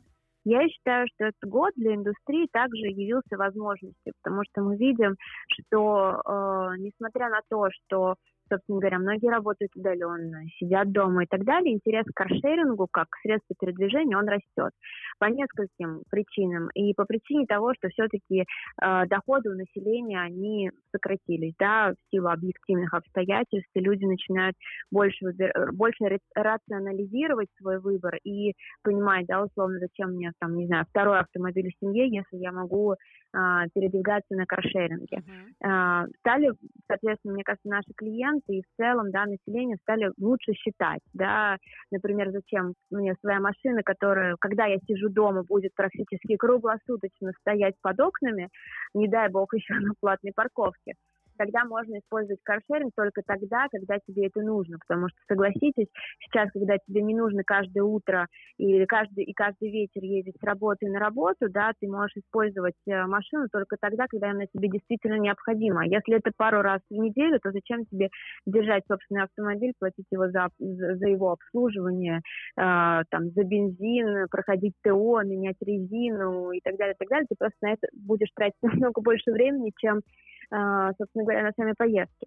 Поэтому, мне кажется, для индустрии это был отличный год возможностей, год э, так, таких вызовов, когда в целом индустрия начала еще быстрее развиваться, во-вторых, появились новые клиенты, и э, в целом такое, мне кажется, в том числе какое-то переосмысление, да, э, того, что как бы действительно шеринг экономика это не просто какой-то тренд, а это уже часть нашей жизни, она может активно развиваться даже в условиях, собственно говоря, такой неопределенности пандемии. На самом деле, знаете, интересный даже фактор, мы постоянно там сравниваем э, количество запросов там, где мобили и так далее, и что интересно, в августе мы стали номер один приложением по количеству установок mm-hmm. в мире. То есть мы сравнивали, собственно говоря, себя и с другими каршерингами и так далее, и, и в мире, и, так, и в целом по индустрии увидели, что, во-первых, а, растет интерес и спрос к шерингу бизнеса, а во-вторых, мы действительно начали бить э, новые рекорды, для нас на самом деле неожиданные, а, но очень приятные. Слушай, отчасти ты уже ответила на мой следующий вопрос, но я все же его задам. А, у нас, как, ну, как у людей, которые наблюдают за индустрией, есть определенное ощущение, что она так, ну, не то чтобы стагни... застагнировала, да, но так немножко замедлилась. Наверное, потому что, ну, типа, не выходит новых игроков на рынок, э, все как-то консолидировались, осталось там условно 4 э, компании, которые делят рынок, и, в общем, ну, как будто бы вот нет такого драйва, да, в рынке, который был там в 16-17 годах, а, но наверное, это ложное ощущение, потому что из того, что я вижу по цифрам, рынок растет. Ну, типа, даже в условиях пандемии есть э, рост по количеству поездок, в, там, в деньгах, э, в платящих клиентах и так далее. Вот э, как ты думаешь, вообще в целом, ну, вот этот рост, он будет дальше продолжаться вот так же, как, как он там последние 4-5 лет? На самом деле я считаю, что рынок будет продолжать расти, uh-huh. и э, мы не только не видим стагнацию, но как бы Москва это не Россия, Россия это не Москва, как говорится, uh-huh. да. Если мы посмотрим чуть дальше Москвы, посмотрим на регионы, мы сейчас присутствуем в восьми городах, как я уже говорила, 150 у нас направлений, и мы, э, собственно говоря, собираемся продолжать развивать это, эту историю, то э, мы видим взрывной рост каршеринга и в регионах в том числе. Uh-huh. собственно говоря, то есть э, каршеринг не останавливается в развитии в Москве и очень бурно растет в регионах. Поэтому я думаю, что рынок будет продолжать расти за счет нескольких факторов. Первый фактор – это в целом будут появляться новые клиенты. Да, то есть, например, мы сейчас видим активно у нас, что растет доля, например, женщин. Uh-huh. А, потому что классический каршеринг это все-таки в целом больше кор, да, основное ядро это мужчины. Но мы видим, что после пандемии начало расти, начала расти доля женщин. Интересно. Второе, начала расти доля, э, собственно говоря, мы в этом году открыли возможность для поездок каршеринга с 18 лет без стажа в регионах. И очень активно выросла эта аудитория. Но также я вижу потенциал, что будет расти более старшая аудитория, так называемое поколение X, да, которая стандартно всегда предпочитала иметь, я не знаю, собственную квартиру, собственные машины и так далее. Если мы посмотрим на опыты развитых стран, например, США или Китая, в шеринге последние тренды шеринг экономики это рост среди аудитории вообще 55 плюс. Uh-huh. То есть дети начинают активно обучать своих родителей, и, собственно говоря, родители тоже начинают переключаться э, на, соответственно, на сторону шеринг экономики. То есть рынок будет расти за счет новой аудитории. Рынок рынок будет расти за счет новых продуктов. А, например, да, вот как я уже говорила, мы в этом году запустили различные новые продукты для внутреннего туризма. Это вообще абсолютно новая история. Мы никогда не думали, что каршеринг будет использован для между, междугородних uh-huh. поездок. А сейчас можно взять, не знаю, каршеринг в Новосибирск и поехать в Шерегеш кататься на лыжах наверное, год назад мы вообще даже и не думали об этом, зачем, да, если ну, как бы каршеринг для коротких э, поездок внутри города. Но сейчас это все меняется. Плюс, например, мы в этом году запустили абсолютно новые форматы, это drive-in кинотеатр и drive-in музыкальный фестиваль. Опять же, абсолютно новый продукт.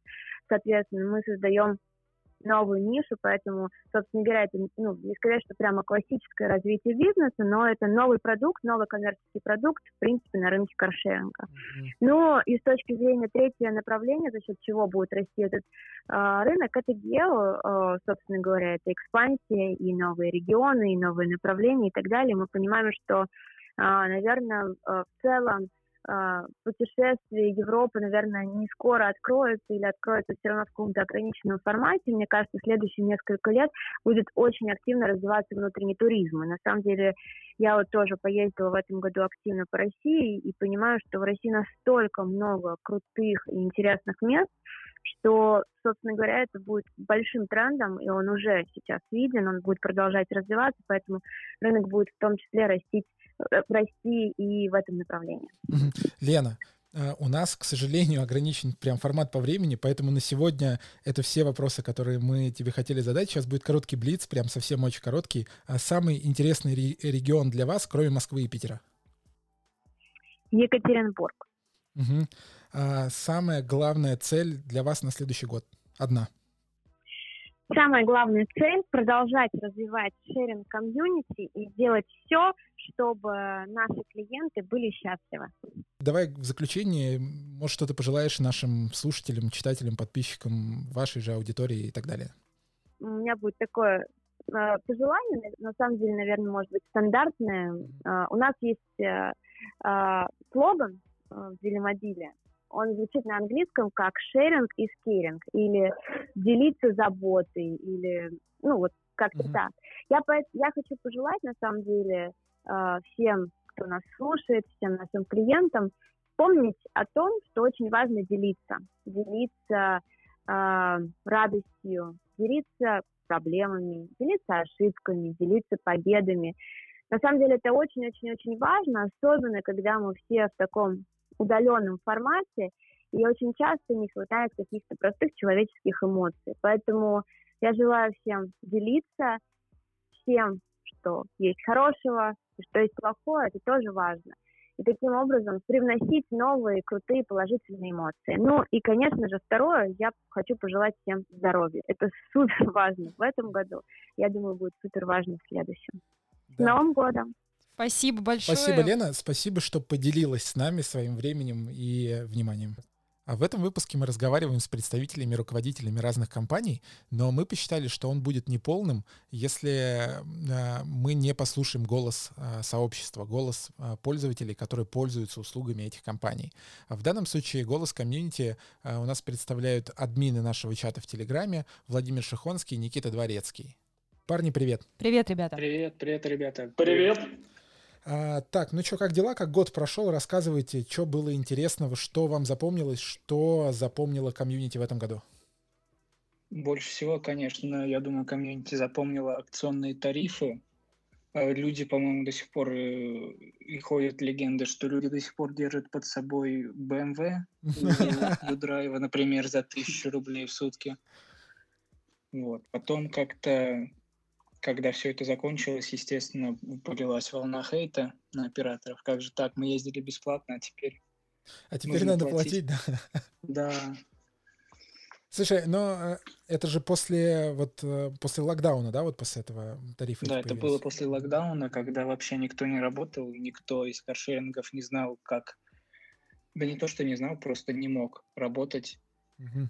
И пришлось, наверное, им как-то выкручиваться, чтобы привлечь снова к себе пользователей. Понятно, ну, изначально было понятно, что это временная история, mm-hmm. что сначала же у нас были по трое суток тарифы, потом по суткам тарифы, и уже потом ввели снова поминутные.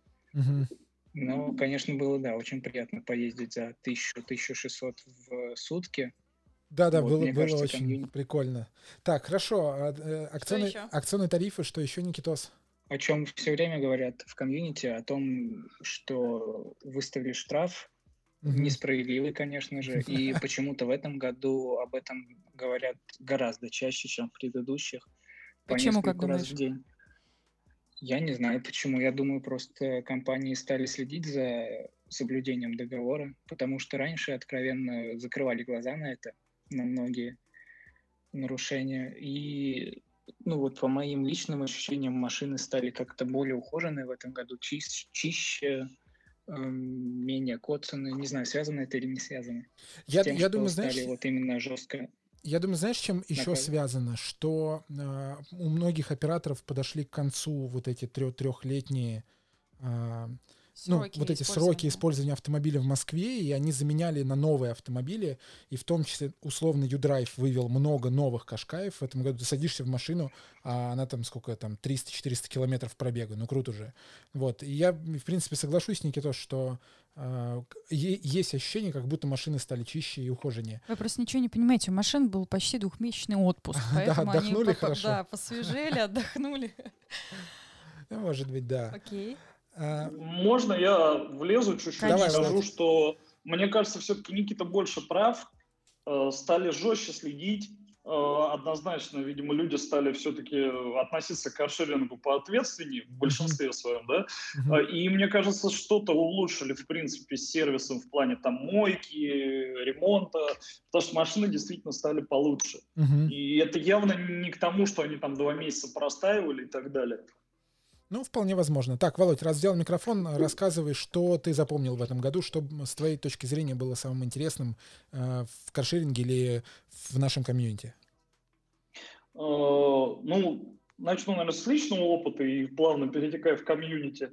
Э, год-то начинался отлично, да, в каршеринге появлялось все больше у операторов ну, там, новых моделей или просто наращивался автопарк, все mm-hmm. развивалось, развивалось, а потом ну, мало того, что это общий мировой кризис, да, с вирусом, нам еще схлопнули власти. Вот у меня до сих пор с этого просто плохает, потому что ни такси, ни другой общественный транспорт, никто ничего не стопорил. Да, были введены какие-то меры, это все можно обсуждать. Я понимаю, что с этим надо было как-то, ну, и продолжать, да, с, бороться с вирусом. Но вот так вот взять и закрыть бизнес, один из видов бизнеса, просто на два месяца, без каких-либо вот внятных. Я понимаю, почему там накрылся там ну, не знаю, у людей бизнес кинотеатра, да, их закрыли, там люди не, стали ходить. Ну, это хоть это логика есть, хотя, конечно, их тоже очень жалко. Но вот каршеринг при работающем такси, например, угу. потому что ровно перед, вот в конце марта я продал свою личную машину, Угу. Типа я сейчас буду на каршеринге ездить, все, мне не надо. Она там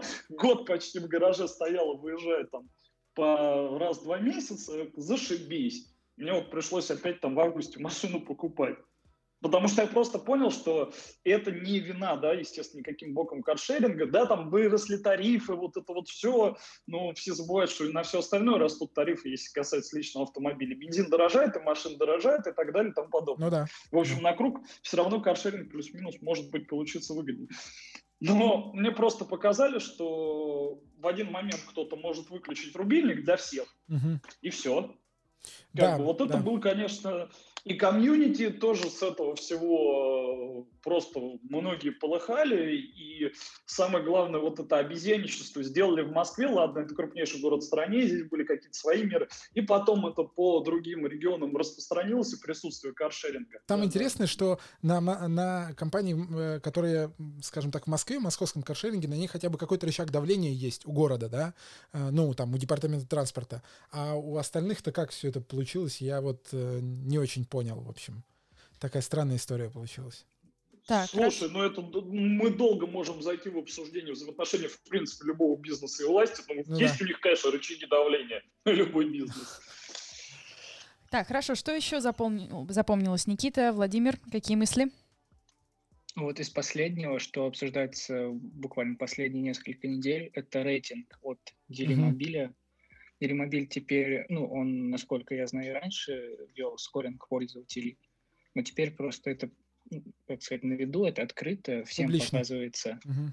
да, публично, какой у него рейтинг, и это влияет на цену. Скажите, а кто-нибудь и... вспоминает Anytime в связи с э, рейтингом Делимобиля? Какие-нибудь флешбеки проносятся? в чате проплывало это, что, но больше сравнивают э, с рейтингом U-Drive, но он там немножко по-другому построен, поэтому он по определению там в сравнении не в пользу Делимобиля. Uh-huh. Но вообще это в принципе тренд, в том числе в обсуждении, все будут каршеринги раскрывать какую-то часть явно своего скоринга, делать из этого что-то игровое, ну, как делает Юдрайв, uh-huh. как делает сейчас Делимобиль. Да, там это все пока... Короче, возмущается тот, у кого рейтинг низкий и не растет. У кого рейтинг нормальный, uh-huh. все замечательно. Вот, вот, вот я, да, Чего мне возмущаться? У меня рейтинг 4,8 из 5. А, а кого больше в чате? Тех, у кого ненормальный рейтинг или у кого нормальный? Слушай, Конечно, а ты... Тех, у кого плохой рейтинг. Все, ты я же, так ты... понимаю, в чате все любят погонять. А, ну понятно, значит, подрифтить. Даже не совсем так, это как любой э, сервис, да, какие-то услуги. Те, кто жалуются, их всегда будет больше. Ну, Если понятно. тебя все устраивает, то, как правило, да. Поэтому я думаю, примерно поровну. Угу. Так, ну понятно. Окей, что ждем в следующем году от наших замечательных компаний? Я хочу увидеть больше машин, хороших, разных, всяких, вот э, новых моделей. Сегодня буквально проехался новый абсолютно Volkswagen Polo, у него mm-hmm. даже другой кузов, по сути, это переделанный Polo, э, вот Polo, это переделанная Шкода Rapid у uh-huh. Делимобиля, и чем больше это будет, это, по, по крайней мере, мне вот под конец года дал надежду, что каршеринг ну, как выкарабкивается из того, что было, куда его загнали, uh-huh. и не все так плохо. Еще мне в этом лично мне, да, в этом году было я попробовал прям путешествие на каршеринге. Далеко сейчас это тоже тренд, это все все активно обсуждали, потому что стали это развивать, э, как бы зоны расширились, там у Юдрайва добавилось плюс 2000 километров, причем mm-hmm. за счет уровня. Конечно, много, кстати, обсуждали введение девятого уровня в Юдрайве. Mm-hmm. Опять же, то есть, ну, то, что они дальше развивают свою... Я считаю, это очень классная такая игровая система с ачивками, которая еще дает реальные какие-то преимущества. Вот. Э, ну, вот личный опыт. Э, я съездил в командировку из Москвы в Кострому на Яндексе и обратно. Без каких-либо вообще, в принципе, проблем. Хотя многие пугали. Э, и сгоняли мы с народом за неделю до этого, ну, это не совсем каршеринг, но и не тайм-прайм, mm-hmm. в Питер и обратно. То есть это вот прям личный опыт, то, что интересно, потому что я думаю, это будет и дальше развиваться, потому что ну, надо как-то э, в одном вот этом вариться только краткосрочные аренды, угу. когда есть рынок вообще, можно еще... Я так думаю, что в принципе уже каршеринг очень некислую долю рынка большую завоевал от э, классической аренды потому что это все равно удобнее намного, чем ну, да. куда-то ехать, да. брать машину, сдавать ее, там, пятое, двадцатое, вот это вот все.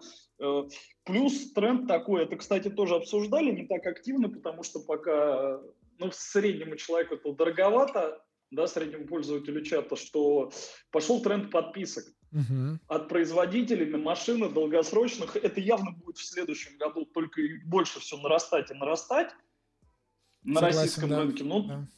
Ну, тут проблема там доступности всех этих финансовых инструментов, через которые это все работает все равно, да. Грубо говоря, у нас дорогие длинные деньги угу. на рынке. Поэтому люди так считают, считают, и получается, что там кредит либо подписка, ну и вот неизвестно, что и как и куда. Плюс, опять же, вот у многих э, э, в памяти вот эта весенняя ситуация, да, каршеринг, долгосрочная аренда, а как вот ну, вроде как не было, я не слышал, и так, не так много и было людей, у кого была долгосрочная подписка.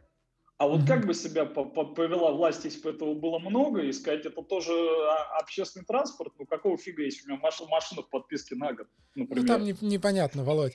Так, э, слушайте, у нас время все, к сожалению, да, мы можем, мы, мы, мы знаем, как мы с вами можем долго очень общаться, и по полтора, и по два часа писали. Но сейчас время все, давайте коротко.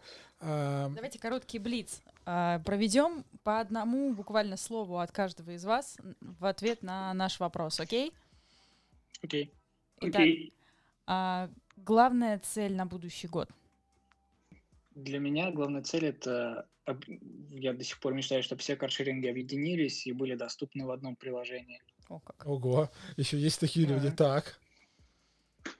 А, я хочу, чтобы хотя бы в Москве появился еще какой-то каршеринг, не маленький. Я не знаю, откуда он возьмется и появится, уже, казалось бы, неоткуда, чтобы было еще больше конкуренции. Круто. А, следующий вопрос. Главный тренд 2020 года? Ну, я вот читаю, да, путешествия на каршеринге, подписки. В общем, такой упор на длительную аренду. Угу. Главный тренд, он не только в каршеринге, коронавирус. Да, есть такое. Есть. Э, так, ну и давайте поздравления короткие тем, кто послушает, и людям из чата. Вперед. Мама, я в телевизоре. Да, да. Но э, поздравления я имею в виду с Новым годом, с новым 2021. Да, ребят, всех с Новым годом, с наступающим. Может, кто-то в Новом году слушает, тогда с наступившим.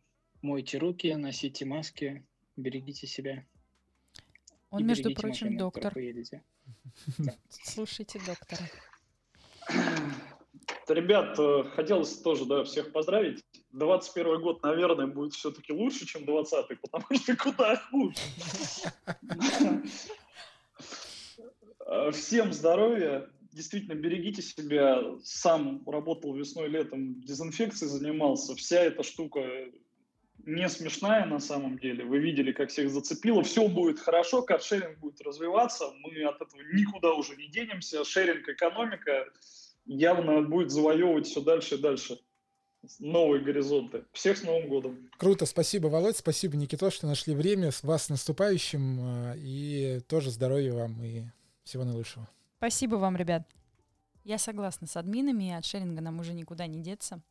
Вообще в 2020 году активно развивалось еще одно направление — подписка, и я предлагаю поговорить на эту тему. С нами на связи Вячеслав Михайлов, начальник управления развития бизнеса лизинговой компании ВТБ Лизинг.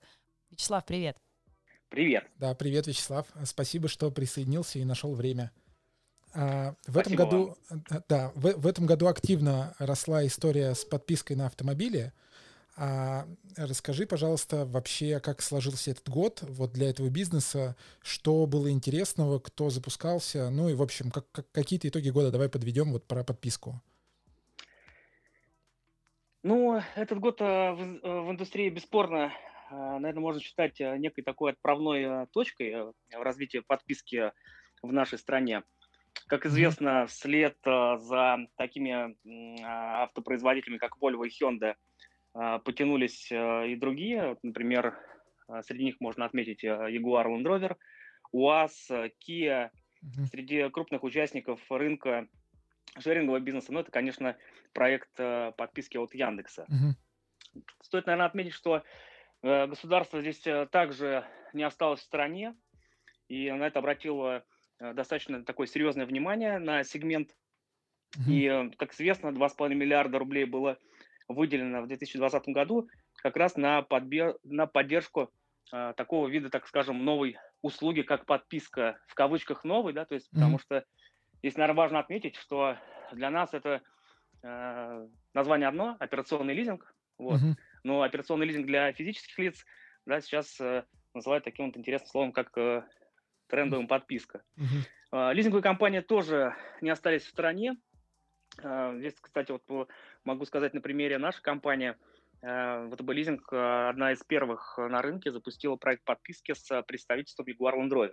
Uh-huh. И сейчас мы достаточно активно занимаемся обучением дилеров, имеем несколько практических кейсов по реализации этой услуги. Э, и самое важное, занимаемся некой популяризацией такого слова и такой услуги, как подписка в массы, потому uh-huh. что этого сейчас э, как известно, да, то есть э, очень э, и очень не хватает. Да, вот здесь у меня есть вопрос. Мне кажется, что пользователи не очень понимают ценность вот этой услуги для них. Ну, то есть большинство, когда ты начинаешь с ними разговаривать про подписку, начинает задавать вопросы, типа, ну, а почему мне не взять просто кредит? Или ну, какие там еще опции есть, да, на каршеринге покататься. То есть люди как, как будто бы не понимают ценности вот этой истории, когда ты берешь вот этот автомобиль в подписку. Вот можешь со своей стороны объяснить, в чем, собственно, прикол, в чем ценность услуги? Как будто я вот э, пользователь, который хочу, интересуюсь, да, хочу купить. Ну, да, тут, наверное, вот важно сказать э, то, что если посмотреть на рынок подписки в целом в мире, то угу. тут нужно отдавать отчет в том, что такая услуга в мире, она э, появилась как э, буквально два года назад. Угу.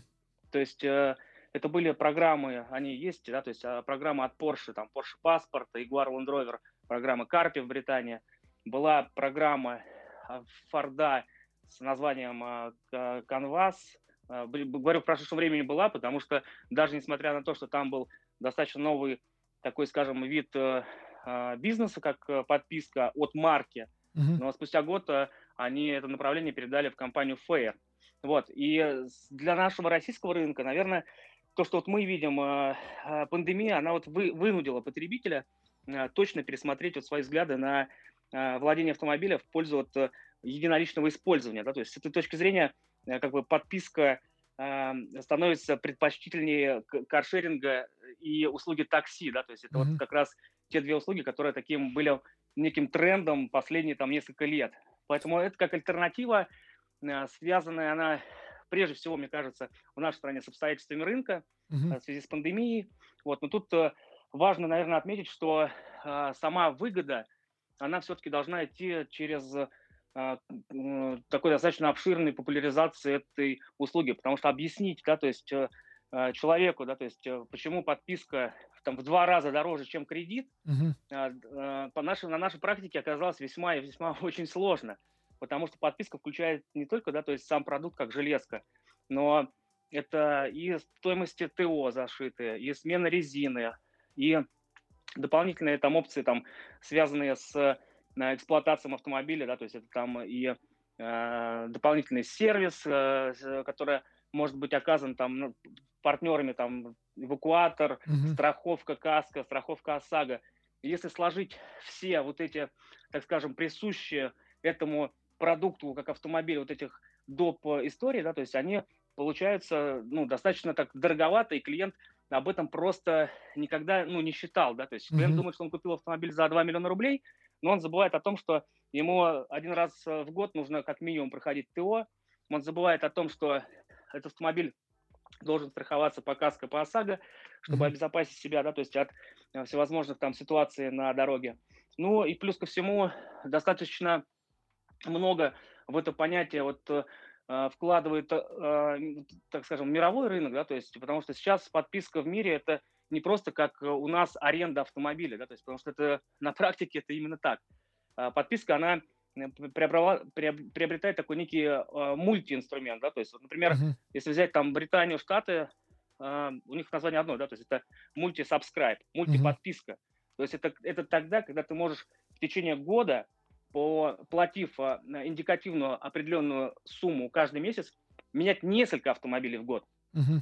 У нас сейчас, пока вот из всех программ, которые я озвучил выше, э, такого в рынке нету, да, то есть сейчас это голая аренда с названием подписка, но внутри, конечно же, лежит операционный лизинг для физических лиц. А я правильно понимаю, что ты э, говоришь о той модели, когда ты, условно летом ты катаешься на кабриолете, зимой на кроссовере, вот ты про это, да, когда ты в течение года меняешь, э, ну, а фиксированную плату внес и меняешь автомобили там через месяц, через два. Об этом речь, да?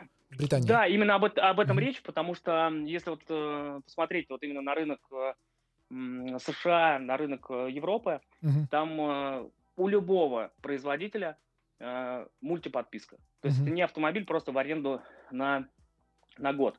Потому что э, по такой продукт, как операционный лизинг для физиков, он э, был всегда.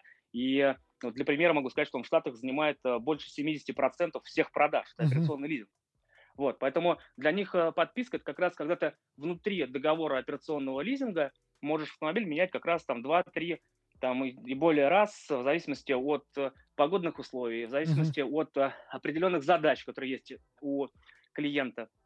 И в этом как бы есть сама вот философия, да, то есть подписки, которая, безусловно, стремится российский рынок. Но, Но у нас пока день... у нас пока это да. операционный лизинг, правильно получается? Ну такой абсолютно верно, аб- абсолютно верно. Для mm-hmm. нас это завуалированный операционный лизинг, хотя завуалированно можно назвать его отчасти, да, то есть у нас э, даже та субсидия Минпромторга, которая была доступна в 2020 году, будет пролонгирована на 2021 год, она э, там один из критериев, да, то есть договор был, должен быть операционного лизинга. Угу. Вот, поэтому, да, вы абсолютно верно. Так, я отрезюмирую. Теперь э, э, вот этим геморроем занимаетесь вы. Ну, вот всеми сопутствующими историями с машиной, страховка, там, ТО, ремонт и прочее, прочее. Ну, не вы, а в смысле сервисы подписки, правильно? Ну, да, аб- абсолютно верно. Сама вот модель подписки, как можно так сказать, да, то есть она вот очень тесно, как я говорил, пересекается с операционным лизингом, э, в котором компания как раз зарабатывает на э, сопутствующих дополнительных услугах, да, то есть в этом есть определенный так скажем, бизнес для лизинговой компании и выгоды для, определен... ну, для определенного клиента. Понял. В перспективе, да. Да, скажи, пожалуйста, почему именно в этом году такой бум в, в России? Ну, не бум, а вот ну, такой рост в России вот, вот, этого, вот этого сегмента бизнеса? Ну, исходя из того, что мы видим, это сто процентов э, связано с тем, что немножко сейчас меняется, э, так скажем, из офлайна в онлайн модель перешли абсолютно все запросы клиентов, да, то есть mm-hmm. автомобиль больше не убирается, как это было раньше, в дилерском центре, да, то есть а выбирается в интернете, да, то есть mm-hmm. достаточно посмотреть там э, любое там исследование, которое подтвердит, да, то есть что э, перед покупкой автомобиля э, клиент в 70% случаев, да, то есть смотрит ролики на YouTube и читает э, какие-то периодические э, онлайн-издания. Mm-hmm. И основной клиент, э, так скажем, да, то есть пересел э, в среду онлайна, и в среде онлайна он, безусловно, хочет э, минимизировать свое присутствие, да, то есть э, куда-то выходить, да, то есть с кем-то общаться. То есть ему предложение нужно сделать прямо здесь и сейчас. И э, здесь как раз в точку подходит э, операционный лизинг, потому что для клиента, клиенту, по сути, говорят о том, что, дружище, ты не убираешь себе автомобиль сейчас на 3-5 лет. Ты убираешь автомобиль там от месяца до года, mm-hmm. да, то есть э, достаточно тех знаний, которые есть у тебя сейчас, поэтому вот, пожалуйста, для тебя специальный вот продукт, который удовлетворяет всем твоим текущим сегодняшним потребностям. Поэтому а, вот вопрос э, онлайна, он очень важен. То есть мы э, уверены в том, что а, если бы, так скажем, да, то есть э, не те условия, которые происходят, происходили в 2020 году, да, то есть, наверное, этот продукт перешел бы там на немножко больше, дальний, так скажем, срок, там, 21-22, uh-huh. но это немножечко, э, так скажем, сподвигло клиентов Ускорило, на это, продрайвило. Да, абсолютно а, верно. Вячеслав, скажи, пожалуйста, что будет происходить дальше в следующем году и дальше с этим рынком? Как он будет расти? И, ну, короче, что будет происходить? Ну, в следующем году мы точно увидим новых игроков, э, точно как среди автопроизводителей, так и среди э, лизинговых компаний.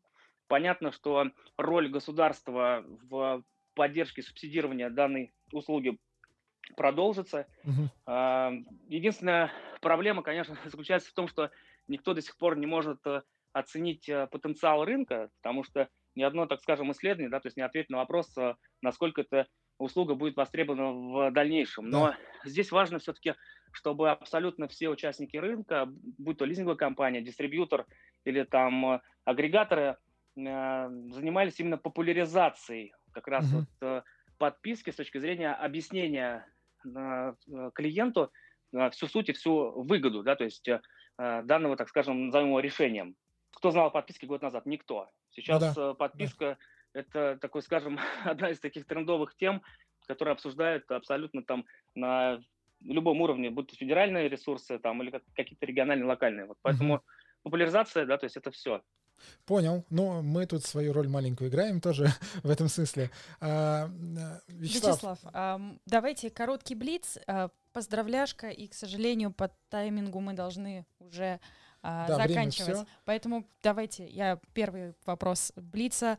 Итак, коротко, главное преимущество подписки для пользователя. Ну, коротко. Здесь вопрос... вопрос... Да, это Блиц.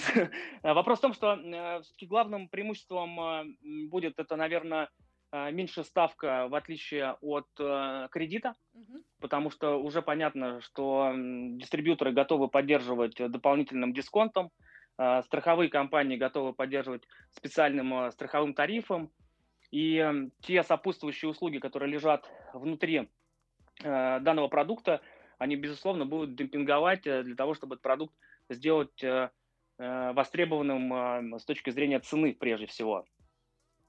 Принято. Следующий так, вопрос. Следующий а, мой. Давай. А, а, вопрос такой. Для любого автопроизводителя подписка или каршеринг – это единственный возможный вариант развития на будущее?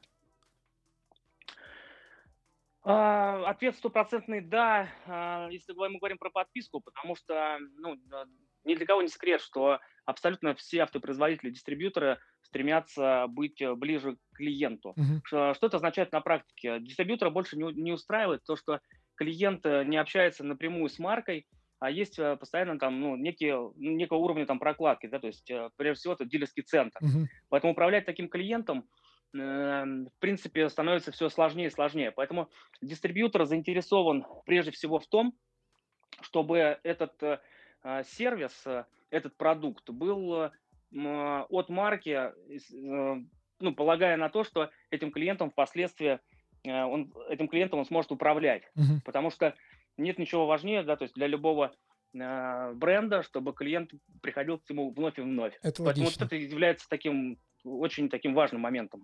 А, что пожелаешь э, слушателям, которые послушают этот выпуск и вполне возможно твоим потенциальным клиентам на новый 2021 год? Ну, безусловно, хочется пожелать всем э, крепкого здоровья. Это точно. Вот, угу. все остальное приложится.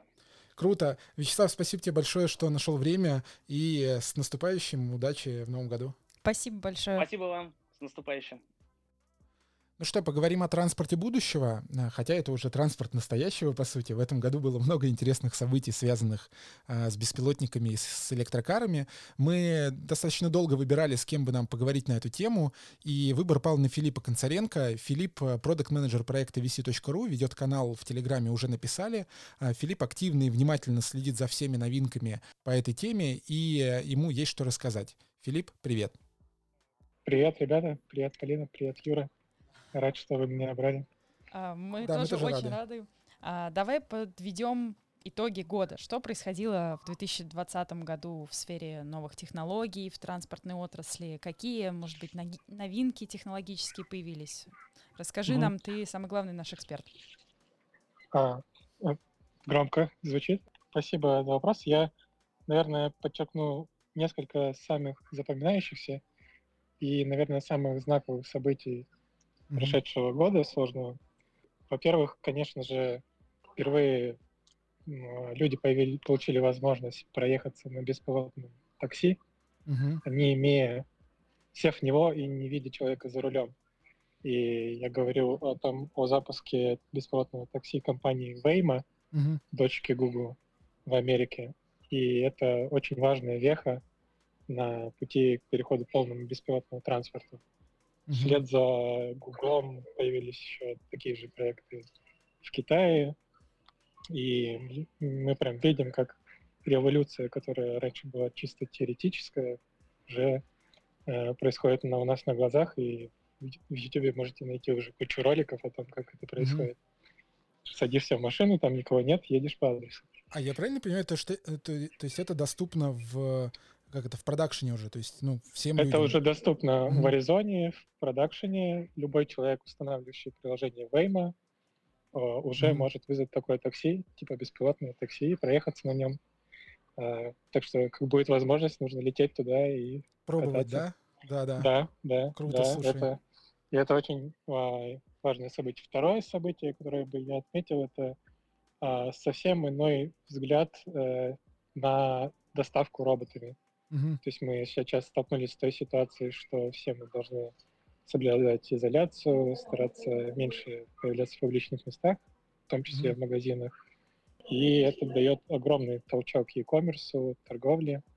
Весь расчет как раз на то, что будет происходить доставка роботами, mm и востребованность их, и необходимость, я бы даже сказал, выросла в разы. И мы видим, как э, в Китае появились не просто роботы-доставщики, э, которые уже развозят заказы самостоятельно, но есть и э, такие роботы KFC, которые готовой едой ездят, ты к ним подходишь, покупаешь и так далее.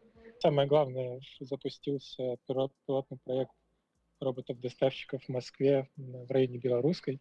Uh-huh. Яндекс Еда. Такие, которые на пылесосы роботы похожи, только квадратные, да? Да, да, ага. да, да, ровер, ровер, да, и, и как бы, когда, когда появляется первая, первая площадка, это значит, что очень скоро разрастется уже на ближайшие районы, и все это начнет быстро масштабироваться. Слушай, я вот эту историю видел, в, ну, где-то в ленте Фейсбука, да, вот эти фотки, mm-hmm. ну, был какой-то вот один из дней хайпа, когда вот это все показывали, но mm-hmm. я пока, видимо, мой мозг такой немножко ну, такого старика, не отдает отчет о том, что происходит. То есть это реально уже по улицам, вот они там сейчас да, или там в следующем году да, будут ездить да, вот эти да. штуки. А как да, ты думаешь, да. как, э, как вообще люди к этому будут относиться? Ну, то есть как э, вот изменится отношение людей к этому? Смотри, во-первых, э, это немножко другое а, отношение. В первую очередь они сейчас доставляют бизнес-центры. Mm-hmm. Это связано с тем, что мы привыкли, когда мы заказываем а, доставку курьером, что курьер поднимается к нам на, на этаж, заходит mm-hmm. в подъезд, да, и мы прям из рук в руки или там под дверью забираем. Естественно, робот этого не может, поэтому сейчас отрабатываются вот эти самые популярные сценарии, когда ты находишься в бизнес-центре, ты всегда встречаешь даже курьера, спускаешься вниз и забираешь. Mm-hmm. Когда вот отработается этот сценарий, я думаю, что роботы смогут доставлять и прямо к подъездам, и тебе нужно будет спускаться вниз и забирать этот э, свой, свой заказ. Угу. Но это будет дешевле, чем курьер, например. И, и быстрее, быстрее, наверное. Да. И быстрее. Слушай, да. я, я тут подумал, вот тут работа для продукт-менеджера, да, если так задуматься. Да, да, да. Mm-hmm. То есть тебе нужно, а, ты, получается, повышаешь эффективность э, доставки, уменьшая ее стоимость mm-hmm. и увеличивая при этом ее надежность, потому что там, как ты знаешь, типа ресторан сделал, укомплектовал твой заказ, mm-hmm. ему нужно найти курьера, курьер должен откликнуться на этот заказ, должен по дороге вовремя прийти, забрать, да, то есть очень много переменных в том, чтобы твой заказ довольно быстро пришел к тебе. Робот лишен этих частей, поэтому он может mm-hmm. лишен этих переменных, поэтому он может быстро, четко, запланированное время привести твой, твой заказ прямо туда, куда тебе нужно. Филипп, а можно еще вопрос? А, меня просто... Я вроде люблю людей, но у меня все равно есть сомнения. Они не обижают этих наших роботов? Не будут их э, вот ловить, я... разбирать, Это э, мой был... прыгать на них, там, я не знаю. А, как раз мой вопрос, но... я сейчас ставлю. Мне сразу, когда ты сказал про доставку mm-hmm. роботами, да, как вторую важную вещь mm-hmm. за этот год, мне сразу представился, ну, вспомнился фильм «Я робот», где, помнишь, он э, бегал там по mm-hmm. улице, и там были эти роботы, да, которые выполняли да. разные функции. И я вот как раз про, про это был мой вопрос, как люди будут реагировать. Не те, кто заказывает, да, те, кто заказывает, uh-huh, понятно, uh-huh. им типа быстрее там э, привезут и все такое. А просто по улице ты идешь, а вокруг тебя вот эти роботы туда-сюда беснуются. Вот мне... Ну, да, да, да, интересный вопрос. А, я думаю, что мы там какие-то инциденты, естественно, э, будут, uh-huh. но тут просто вопрос в чем, ради чего его, например, воровать. То есть если, если воровать этого робота, то там внутри аккумулятор, например, и лидары, uh-huh. э, ценные вещи. Но э, вряд ли тебе пригодятся лидары в домашнем хозяйстве. На черном рынке тебе его мало кому можно продать, да, потому что лидары нужны для беспилотных uh-huh. автомобилей смысл, наверное, только бор- борьба с вандализмом. Да, да, а у вандализма этого, нет смысла, к сожалению. Для этого у роверов есть камеры, которые снимают. А, ну и передают, соответственно, данные сразу о картинку, том... да. Угу. Да, да, да. Круто. Как мы знаем, там в Москве на каждом подъезде уже камеры, которые угу. все это централизированы, а ровер там тем более, да, соединен и все это довольно опасно и рискованно, угу. ради чего все это делать. Так, ладно, продолжаем в нашем жестком тайминге. Беспилотники были, роботы, которые разносят нам пиццу, были. Э, что- что-то еще? Я, наверное, еще один футуристичный такой интересный проект, который мне понравился. Угу. Это беспилотное электротакси ZUX. Это стартап недавно, который купил Amazon. А, и это просто очень классная идея автомобиля будущего, потому что все мы по-прежнему мыслим как, об автомобиле как о личном транспорте, а mm-hmm. когда он станет беспилотным и электрическим, скорее всего, это будет э, транспорт чисто такси. Mm-hmm. А, вот, и они просто придумали очень интересную концепцию, что он может ехать и вперед, и назад. А, то есть у него нет переда, нет зада, он, у него все колеса поворачиваются. Почему-то а, мне, у него широкий. Мне представился да. лифт. Лифт вот может ехать вверх, может вниз. Э, вот, вот, да, примерно. В, примерно в обе стороны так, двери да. открываются, пользуются все, и он, ну, как бы никому не принадлежит. Вот да, да. С, двери с обеих сторон, ты сел, mm-hmm. доехал с комфортом, пошел. Круто. Круто. Филипп, короткий вопрос у меня второй. А, вот прям недавно была история про Apple, который собирается выйти на рынок электрокаров. Это уже не один год эти слухи муссируются, но тут э, вроде как бы, как будто в 2021. Насколько ты думаешь, это близко к реальности? И что может, э, ну, самая, по сути, богатая технологическая корпорация в мире привнести в автопром? Вот такой вопрос. По-моему, по-моему, в 2024 все-таки. Там было и 24 и 21 Но давай, окей, а, хорошо, да. давай просто говорим да. про будущее. Да, а, у меня здесь много вопросов к Apple. А, во-первых, смотри, э, разработка бесплатника — это довольно сложная тема, которая завязана на объем данных, которые mm-hmm. ты получаешь на реальных дорогах. Ты быстрее обучишь бесплатник, если твои машины, у тебя будет большой флот машин, которые миллионы километров проезжают mm-hmm. каждый год. Потому что они учатся на сценариях, отрабатывают алгоритмы и так далее. Mm-hmm. И, судя по отчетам, у Apple сейчас он явно не в лидерах. То есть они мало тестируют машин, а, мало собирают данных о дорогах, а, мало строят карты и так далее, и так далее. Mm-hmm. Это первый момент. То есть э, тут, видимо, им нужно будет к 2024 году выпустить прям несколько сотен или, может быть, тысячу беспилотников, чтобы наверстать mm-hmm. упущенное время. А второе — это производство. Дело в том, что, как мы знаем, Apple работает с подрядчиком обычно при производстве uh-huh. и всегда занималась электроникой. А производство автомобиля — это совсем другой технологический процесс, более сложный, в том uh-huh. плане, что, там, ты знаешь, э, традиционная отрасль, она три года проектирует автомобиль, три года его производит, три года еще поддерживает это производство кто-то нужны специальные сборочные конвейеры, и все mm-hmm. это контролировать. Это очень сложный процесс, и я не уверен, что э, это бизнес Apple. И самый главный вопрос, вот как раз э, про бизнес Apple. Э, я вот представляем, что через 4 года уже все выпустят свои беспилотники. Mm-hmm. И беспилотник — это та машина, которую никто не хочет покупать на самом деле. Потому что ты, ты на ней не ездишь, она тебя возит, и доезжает до определенного места и уезжает куда-то дальше. Mm-hmm. Да? Зачем ей владеть э, в принципе? Поэтому все э, компании, которые сейчас занимаются бесплатником, они это такси-сервисы фактически. Mm-hmm. И э, если Apple собирается выйти на этот рынок, то получается Apple хочет стать такси-сервисом с одной стороны, да, получается mm-hmm. это как бы это, а это совсем не ее бизнес. А, я размышляю о том, что может быть она хочет сделать все-таки личный автомобиль, очень дорогой, но беспилотный для какого-то супер там, а, ограниченного а, количества людей, но меня это тоже... Ну, такой пока... конкурент Tesla Model S или что-то там еще, еще выше, да, получается? А, ну, вот э, очень дорогой, да, mm. такой конкурент Tesla Model S. Вот, но перспективы этого рынка я пока не, не представляю. Понял. Филипп, спасибо огромное. Очень коротко, два, прям, прям 30, 30 секунд. Что нас ждет в следующем году? В следующем году нас ждет э, больше бесплатников. А, мы сможем на них прокатиться, и я думаю, что мы сможем впервые заказать доставку роботом. Класс, спасибо тебе большое. Если есть что сказать нашим слушателям, какое-то пожелание, поздравление, uh, you're welcome. А, я желаю безопасности на дорогах, а, быть всегда аккуратными, вежливыми а, и знать о том, что за рулем другого автомобиля обязательно сидит такой же приятный человек, как вы. Очень круто. Это очень круто. Спасибо тебе большое. С наступающим Новым годом. Спасибо, что уделил нам время. Вам спасибо большое. Спасибо, ребят. Юр, ты как, не устал еще? Есть такое, да. Держись. Мы переходим к заключительной части нашего подкаста.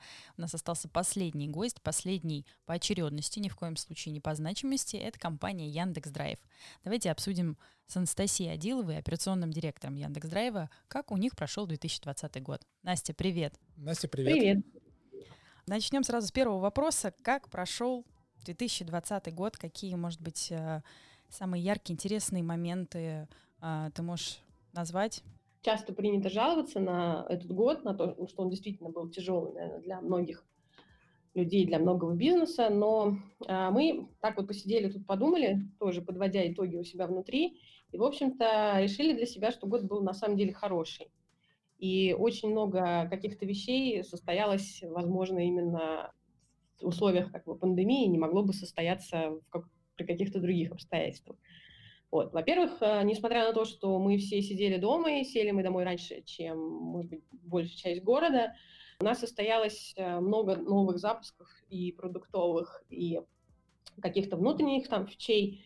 Прежде всего, э, несмотря на локдаун, мы вышли в новый город, при этом в Сочи, при этом вышли достаточно интересном формате, другом, не таком, как в каком мы присутствуем в других городах.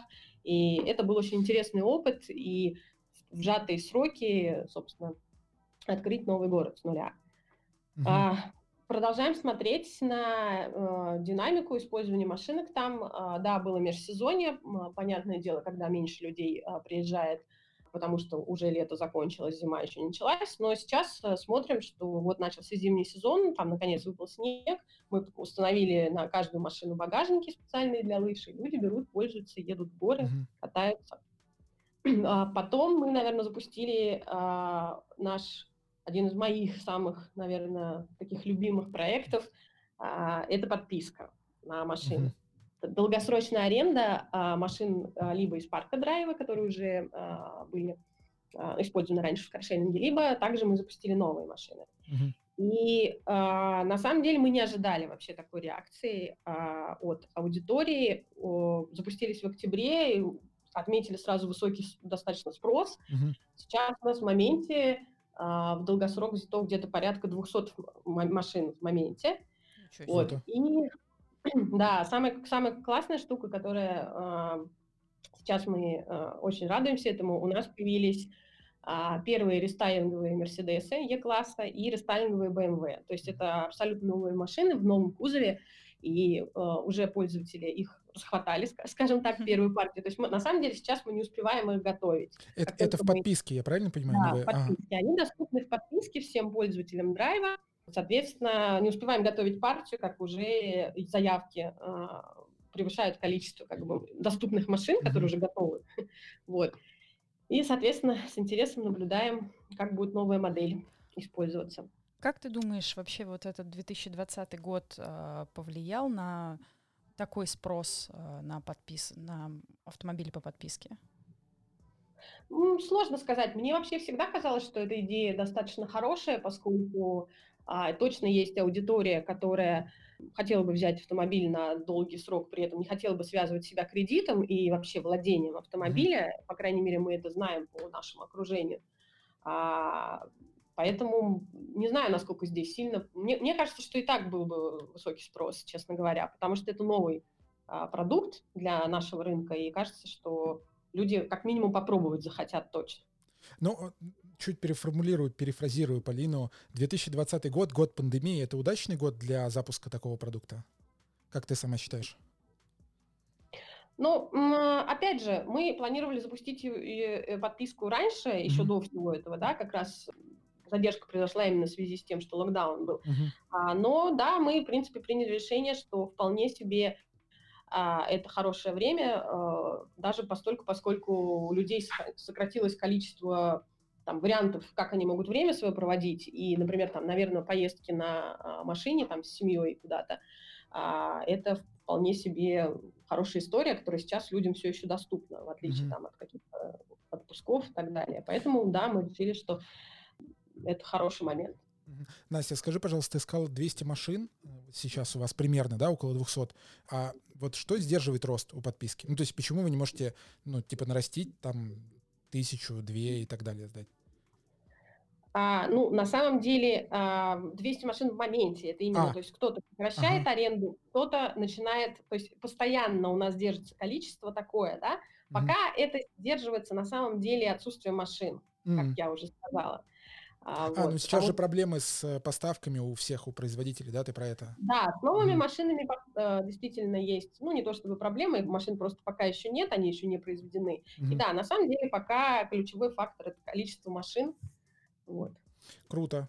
Спасибо. А, давай вернемся к другим проектам. У вас несколько было еще угу.